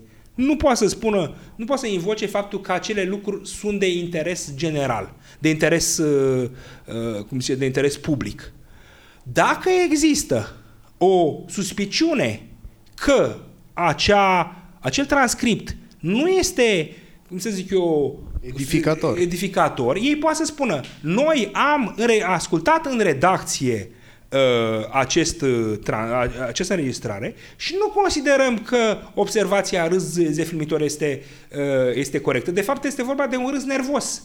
Știi? De fapt, operatorii nu au crezut în primă instanță și au dat dovadă, dar la un moment dat, la minutul 7, se simte că și-au dat problema și nu știu ce. Adică cumva nu cred că putem să invocăm dreptul publicului de a intra peste orice în viața privată și în ciuda, opțiunii individului de a se face sau nu se face ceva. Mai ai viață privată în momentul în care ai apelat un serviciu public care are arhivă, care poate deveni publică? Sincer să fiu, nu știu care este toată legalesa acolo, dar până la urmă în viața mea eu am preferat să mă bazez mai mult pe principii morale. Sigur că ele sunt mai evanescente, așa putem să le discutăm una sau alta. Dar chiar și dacă ar exista o dispoziție care ar spune că jurnaliștii poate să dea publicității astfel de chestii, inclusiv dacă părinții se opun și inclusiv dacă copilul în cauza a fost minor, ar trebui ca măcar din bun simț, din înțelegere pentru pierderea acelor părinți să nu o facă. Iar cei care o fac sunt evident niște ticăloși, chiar dacă, sigur, cu explicații. Deci problema la jurnalism este așa. Un strungar sau un ITist sau un contabil, ei nu se pot apăra foarte bine cu cuvinte. Și atunci ei de foarte multe ori sunt vinovați, pentru că nu au suficient de multe cuvinte. Un jurnalist bun poate întotdeauna, ca și un scriitor sau un filozof, poate întotdeauna să explice că albul e negru și negru e alb și de fapt oricum culorile nu există. Și atunci, dar cumva dacă ne uităm pur și simplu, dacă lăsăm toată discuția asta și ne punem, băi nene, mai ești om dacă cineva care este într-o situație de nenorocire totală spune, băi, te rog să nu faci asta. Te rog eu pentru sufletul meu. Mai ești om dacă o faci? Despre asta e vorba, atâta tot. Nu este despre că știți, există un caz la Harvard și Asociația Națională a Jurnaliștilor din Tadjikistan au făcut și dacă nu au făcut, nu, este fix de aceeași chestie, pentru că exact asta ne întrebăm noi în cazul ăsta în raport cu nenorocirea de operator. Mai e om dacă a făcut chestia sau nu ne întrebăm, oare există vreo procedură care să fi fost încălcată și descălcată și nu știu ce? Exact asta ne întrebăm. Mai sunt ăia oameni dacă au stat 3 ore la poartă? Și același lucru se întreabă și cu jurnaliștii. Mai ești om dacă ți-a spus ăla nu fă? Punct. Despre asta e vorba. Nimic altceva. Da. Îți mulțumesc foarte mult. Și eu îți mulțumesc. Scuze că m-am încins spre final. Că am zis așa un da pierdut și m-am uitat prin tine pentru că într-o oră și 40 ceva de minute pe care nu le-am simțit că se duc, mi-ai dat foarte multă temă de gândire. Aveam și am în continuare păreri similare cu ceea ce spui tu în ceea ce privește cazul publicării înregistrărilor de la 112. Nu m-am gândit la partea de umanitate, știi? Moral. Moral înțeleg foarte bine tot. Discuția cu mine pe care o am de obicei între semafoare când stau singur în mașină se dezbate foarte simplu. Este avantajul în București, ai multe discuții cu tine. Probabil. De asta e atât de reflexiv. La mine lucrurile se împart în două. Bine, la Cluj ar trebui să fie mai simplu totuși, ar trebui ca ăștia de la București să fie mai reflexivi. Cred că ăștia de la Cluj. Bine, că și au acum trafic mare, nu? Au acum trafic mare, da. Cred că la Cluj este e vorba despre traiul ăla așezat, știi? Da. E verde la semafor, nu e o problemă, se mai face iară. corect. Știi? Cam asta este de altfel și crezul meu. Eu nu mă prea grăbesc că oricum, da, știi, semaforul se face din nou verde. Ce o să poți să pierd 5 minute în regulă? Bine, știu că e o poveste minute care are ultima frază și a văzut soarele și ceva, nu era ceva de genul: există un moment în care ne se întâmplă ultima oară un lucru, știi? Fiecăruia, știi? Da. Ceva de genul ăsta, ultima frază. Adică nu ne dăm seama, dar uneori vezi ultima dată un om, viața ta o să moară, știi? Sau nu vezi, să zic, o să fie ultima dată când, nu știu, mai există înghețată sau nu, de felul ăsta, sau știi, tot felul de lucruri, că după aceea ți intră în tine, știi? Adică dar tu nu știi momentul ăla, că, apropo, la cazul ăsta, îți dai seama, mama respectivă persoană n-a știut niciodată că ăla e ultimul moment, știi? Evident. Adică aici e tragismul, știi? Lupta asta, că nu e o luptă, e o dezbatere pe care o am cu mine, repet, între semafoare, este între jurnalistic corect și moral corect. Jurnalistic corect implică și moral corect.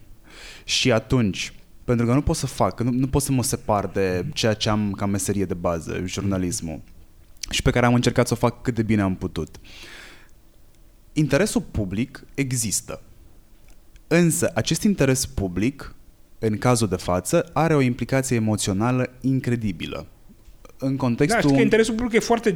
Adică tu poți să spui, interesul public este să nu se afle ceva. Exact. Știi? Adică în situații. Și atunci... Adică e foarte greu de măsurat ce e la interes public. Putem spune că poate interesul public...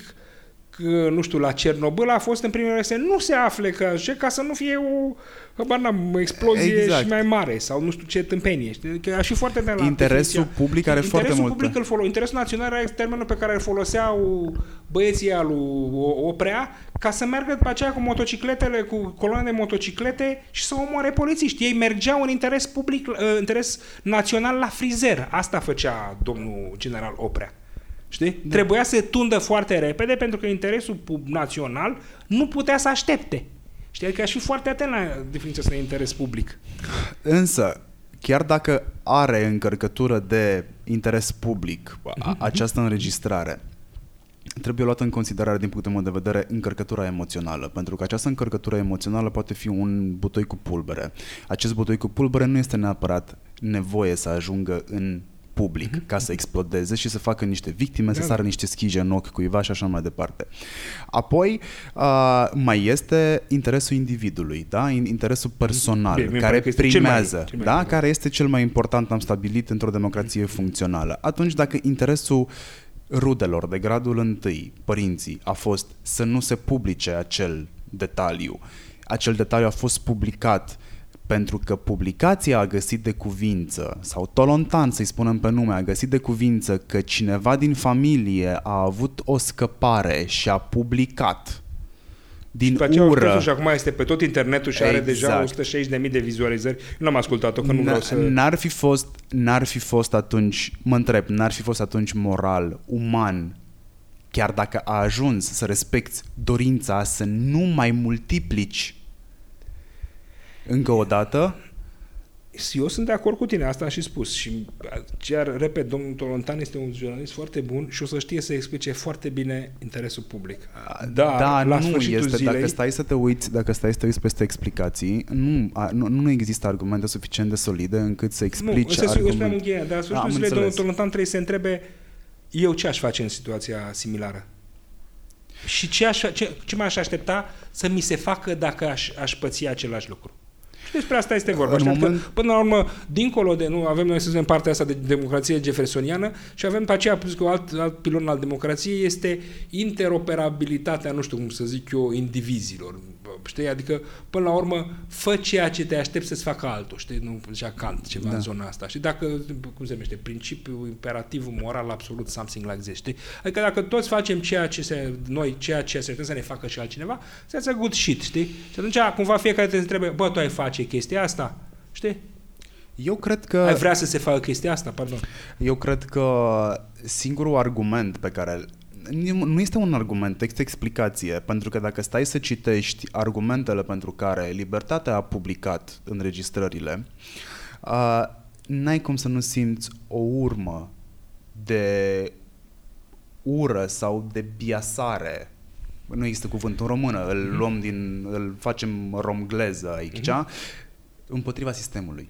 Avem o problemă cu sistemul. Așa este. Iar această înregistrare ne ajută să afundăm mai tare sistemul din prezent și anume PSD în groapă. Așa este, dar pe mine nu mă interesează, adică nu, pe mine, sincer, nu mă interesează... PSD, afundarea PSD-ului cât mai în pământ nu reprezintă interes public. Așa este. Una la mână. Și că noi suntem în situația în care nu mai trebuie să vorbim neapărat. Adică e clar că PSD-ul, pentru că a fost nu știu câte zeci de ani, din ăștia 30 de ani la putere și că și-a construit cea mai bună rețea, nu? Ca la telefonia publică. Bine, da. Ai venit în cea mai bună rețea. Cea mai largă acoperire. Au cea mai largă acoperire, cea mai bună rețea, certificată, garantată și cu rezultate totale, așa, ai acces oriunde la un terminal al PSD-ului. La maxim 500 metri distanță. Deci e clar că sunt parte majoră a problemei. Dar, eu repet, problema este că noi acum discutăm despre o problemă generală și trebuie să o discutăm cu suficient de multă, nu știu cum să zic eu, seriozitate, astfel încât să nu mai fie un doar un eveniment jurnalistic. Nu am avut evenimente jurnalistice cârcă în ultimii 10 ani. Evenimentul Hexifarma, evenimentul Colectiv, evenimentul Bebelușii de la maternitatea Giulești, evenimentul Țăndărei cu ăștia 400 copii, evenimentul cu fata violată de cei trei nenorociți de la Vaslui, evenimentul cu copii omorâți la Baia Mare, dacă nu mă cer, copii omorâți la Iași, evenimente cu mame că și-au omorât copiii pentru că n-au beneficiat de asistență minimă medicală după naștere. Evenimente N. Întotdeauna ele funcționează ca un fel de punct de maxim trafic pe site-uri în luna X, Y sau Z sau în anul X, Y sau Z. Dacă noi cumva iarăși facem chestia asta, o continuăm să facem chestia asta, unii se miră, se îngrozesc, se smulg părul din cap pe internet și vai, nu se poate, ce stat nenorocit avem noi și cum sunt ăștia de la acolo sau de acolo răi și nu știu ce. Alții mai ieși în stradă, dar nu zic ok, ieși în stradă așa. Alții stau, se uită ca tâmpiții la televizor și zic bă, de vină sunt statul paralel, statul perpendicular, poliția, PSD-ul, dracu să-i pieptene. Așa, dacă noi, cum zic eu, noi nu privim, că de fapt, cum zic eu, noi ne fierbem singur într-o oală și deja temperatura este foarte mare, nu prea mai avem șanse să o răcim așa de repede în timpul vieții noastre productive, să zicem așa, știi? Bine, tu ești mai tânăr, mai ai ceva. Mi-e frică de oala asta în care fierbem, că mi-e frică, oricât de optimist aș fi, mi-e frică că oala fierbe și broasca nu sare. Nu sare, asta e, broasca nu sare, știi? Sau broasca sare individual, știi? Fie mai o broscuță pleacă în altă că s-a plictisit eventual, nu pentru că o arde. Nu sare, pentru că nu mai are instinct de conservare. Adică nu mai știe ce la recele, ce este o apă curată și normală, știi? Nu sare, asta e problema. Repet, oamenii din Caracal, cred că dacă eu îi întreb cum arată o toaletă copilul din Caracal, o să-ți deseneze o căsuță de aia exterioară din lemne. Asta o să-ți facă. Când am auzit de Caracal, m-am întrebat prima dată dacă Caracalul nu este locul ăla care era explicat printr-o poză unde ceasul din centru are cifra romană 4 sub formă de 4 bare. Da. El este? Nu știu, probabil, da, nu știu exact, nu știu poza. Nici e locul ăla care era totdeauna de râs că strada, că cimitirul e pe strada Renvierii, pușcăriei pe strada Eliberării, nu știu cum paradox. E pe strada nu știu ce și tot așa. Putem să-i spunem episodul ăstuia, nu Cloverfield, Paradox. Dacă te uiți, să zic eu, a dat o grămadă de oameni de cultură și dacă eu pot să interbeli, că mă uitat zilele astea, scrie Teatrul Național Caracal. Adică totuși oamenii ăștia, să zic eu, la un moment dat în existența lor, cum să zic eu, comunitară, au găsit de cuvință să facă un teatru național la Caracal. O localitate în epocă cu 20.000 de oameni. Că acum 30.000, probabil erau 20.000.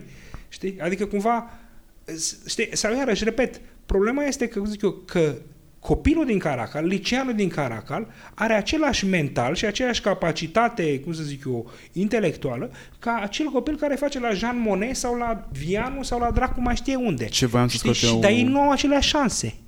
Știi? Nu au aceleași șanse de la sunt victimele traficului, dacă va fi cazul să demonstreze de așa, până la șansele lor de a se, cum zic eu, acelor mai puțin inteligenți sau mai așa, de a-și găsi un loc de muncă, nu sunt acelea de a-și găsi, habar n-am, de ospătar nu știu unde, ci de, cum zic eu, de carne vie în altă parte sau de muncitor pe moșia unui Ce voiam eu să scot în evidență cu exemplul meu cu cifrele romane era că există deja niște locuri, sunt clar locuri predispuse. De dai mai devreme exemplu Cluj. În Cluj există un loc predispus la fenomene inexplicabile sau greu de explicat. Se numește Pădurea Hoia. Am auzit și eu. Da? Aici avem Caracal, avem Teleorman, avem Vaslui. Sunt locuri cu puncte roșii pe hartă, unde tot timpul stă ceva să se întâmple. Cu toate că știm asta, nu există nicio măsură de prevenție acolo. Dar ele se întâmplă nu fatalist, ele se întâmplă că foarte mulți, că pentru că au, cum să zic, niște probleme sociodemografice economice mult mai mari decât alte zone. Adică, care, de altfel, le-ai și explicat și l-am explicat împreună în podcastul exact, de adică ele nu se întâmplă că sunt date, adică a fi caracălean nu te predispune prin natura, nu știu, genetica ta a fi mai ghinionist decât a fi clujan sau bucureștean. Dacă oamenii sunt interșanjabili. Problema este că ei, săracii copiii acum, acolo, trăiesc într-un mediu toxic. Ei trăiesc într-un mediu toxic în care nu știu ce s-a întâmplat acolo, cu care va fi explicația așa, dar în care oricum autorităților nu le pasă. În care ei nu poate să dezvolte, la fel cum se poate, la fel de mult sau de puțin, că nu ca suntem noi cei mai breși, un copil din Timișoara, să zicem, la 300 km distanță. Sau cât și ceea ce lipsește acolo, ca o concluzie, în locurile astea defavorizate, lipsește, fără doar și poate, presiune socială care vine din activism social, da, din implicare socială. În paranteză, noi nici nu știm cum gândesc alte boli decât noi. Adică noi nu știm, de fapt, ce problemă are copilul din Caracal. Pe mine mă ajută foarte mult drumul dintre București și Crevedia, pentru că trec prin niște sate și o să fii surprins, dar dacă nu ai obiceiul să ieși în afara Bucureștiului, nu știi de fapt că în momentul când s-a terminat plăcuța cu București, începe o altă lume. Deși diferența asta este unul dintre motivele pentru că oamenii revin la fiecare vot. Fiecare vot, observatorii, așa gândești tu puțin. Deci foarte mulți sunt manageri, programatori, activiști, whatever, avocați, stau câte 16-18 ore, pleacă de la 5:30 de acasă, 6, se întorc pe la vreo 2, deci sunt vreo 18-20 de ore. Și foarte mulți nu găsesc niște, cum să zic eu, niște... poate în prima dată zic, vom salva foarte multe voturi sau nu știu cum. Dar nu găsesc niște, cum să zic eu, niște fraude majore. Mai ales că acum s-a băgat și tableta, asta e foarte important să susținem în continuare folosirea tabletei, știi? Este extraordinar de importantă treaba asta, dar cumva ei își dau seama, mai ales cei care merg în provincie, că fac o formă de turism electoral care nu le-a fost dată, cum să zic eu, nu le-a trecut prin cap. Știi? Adică învață ei, oameni de PR sau de comunicare sau nu știu, despre cum arată România asta în alea 16 ore, cât n-au învățat făcând turul României în calitate de turiști. Pur și simplu își dau seama care este țesutul esențial al acestei țări, din ce se compune zona rurală, cum funcționează relațiile de prietenie, putere, ură, ce mai vrei tu, în lumea respectivă. Ori am fost eu foarte norocos și cu asta o să închidem, ori am fost eu foarte norocos că am avut parte de colegi foarte profi în presă, ori pentru că am ciulit mai bine urechile la facultate, dar e o ecuație foarte simplă. Ca să afli ceea ce se întâmplă în societate în momentul ăsta, ceea ce îl doare cel mai tare pe celălalt, ca să vezi cum arată lumea reală, te duci în birt, da? Te duci în birt, te duci la gară, te duci la maternitate, te duci în stația de autobuz, da. Ești puțin în afara orașului să vezi ce se întâmplă acolo în sate și ciulește urechile în autobuz. Surprinzător, subiectele se termină la intrare, subiectele care încep în stația de autobuz devin cu tot și totul altele în autobuz. Iar nu trebuie să fii jurnalist ca să faci asta, ci pur și simplu este bun simț profesional să mai ieși dintre zidurile biroului, dintre zidurile urbei în care trăiești, să faci un pas în afară ca să realizezi că lumea asta pe care tu o știi, în care trăiești, în care îți câștigi existența, n-are nicio treabă cu ce se întâmplă încolo. Cătălin, îți mulțumesc foarte mult. Marian. Este cel mai lung podcast pe care l-am făcut până acum și o să fie și cel mai ascultat. Deci, unicului utilizator care a ajuns până aici să dea semn să-i dăm o bere. Știi că așa scrie la un moment dat. Deci, la un moment dat era un... Scuză, iarăși, se îngește și mai mult. Dar știam trocat despre tot fel de ciudățenii de-astea din lumea academică. Și la un moment dat scrie un tratat de-asta foarte, foarte lung și pe ultima pagină scrie ceva de genul ăsta. Utilizatorilor care au citit cartea asta, nu știu de ce, abar n-am, psihologie comportamentală, bla, bla, așa, sunt rugat să dea un semn pentru că le dau o ladă de bere, știi? Cartea este una dintre cele mai citite manuale de-astea universitare, scoase vreo 30.000 de exemplare, vândută în 30.000 de exemplare, vreo 30 de ani, știi? Sunt 6 oameni care au cerut berea, știi? Asta este bună, să știi, o recompensă la final de podcast. Recompensa voastră pentru mine și pentru noi pentru episodul ăsta este, știți foarte bine, subscribe-ul, e clasică, Apple Podcast, Spotify, Anchor, Overcast, suntem pe, o să ne auzim cu episodul ăsta pe cel puțin 8 platforme. Dați mai departe informația, când vine vorba de Apple Podcast, pe lângă subscribe, dați și steluțe, 5 de preferat. 5 din 5 și un comentariu. Dacă aveți nevoie de vocea cuiva specific pe un anumit subiect, lăsați comentarii sau scrieți-mă în privat. Apreciez orice tag-uri pe rețele de socializare, cu siguranță și Cătălin le apreciază. Hai că ego-ul funcționează la fel cam la toată lumea. Să zicem că nu apreciez așa mult, nu mă umor după. Vă mulțumesc foarte mult că ați ajuns până aici. N-am să vă dau o rată de bere, că pentru mine berea îngrașe și nu știu, cu siguranță găsim. Trebuie să dai ca să te îngrași tu, știi? Dar n-aș vrea să fac rău nici altora, știi? Doar la slabi, slabilor, da. Grașilor apă. Salutare și ne auzim la următorul interviu. Pa! Pa!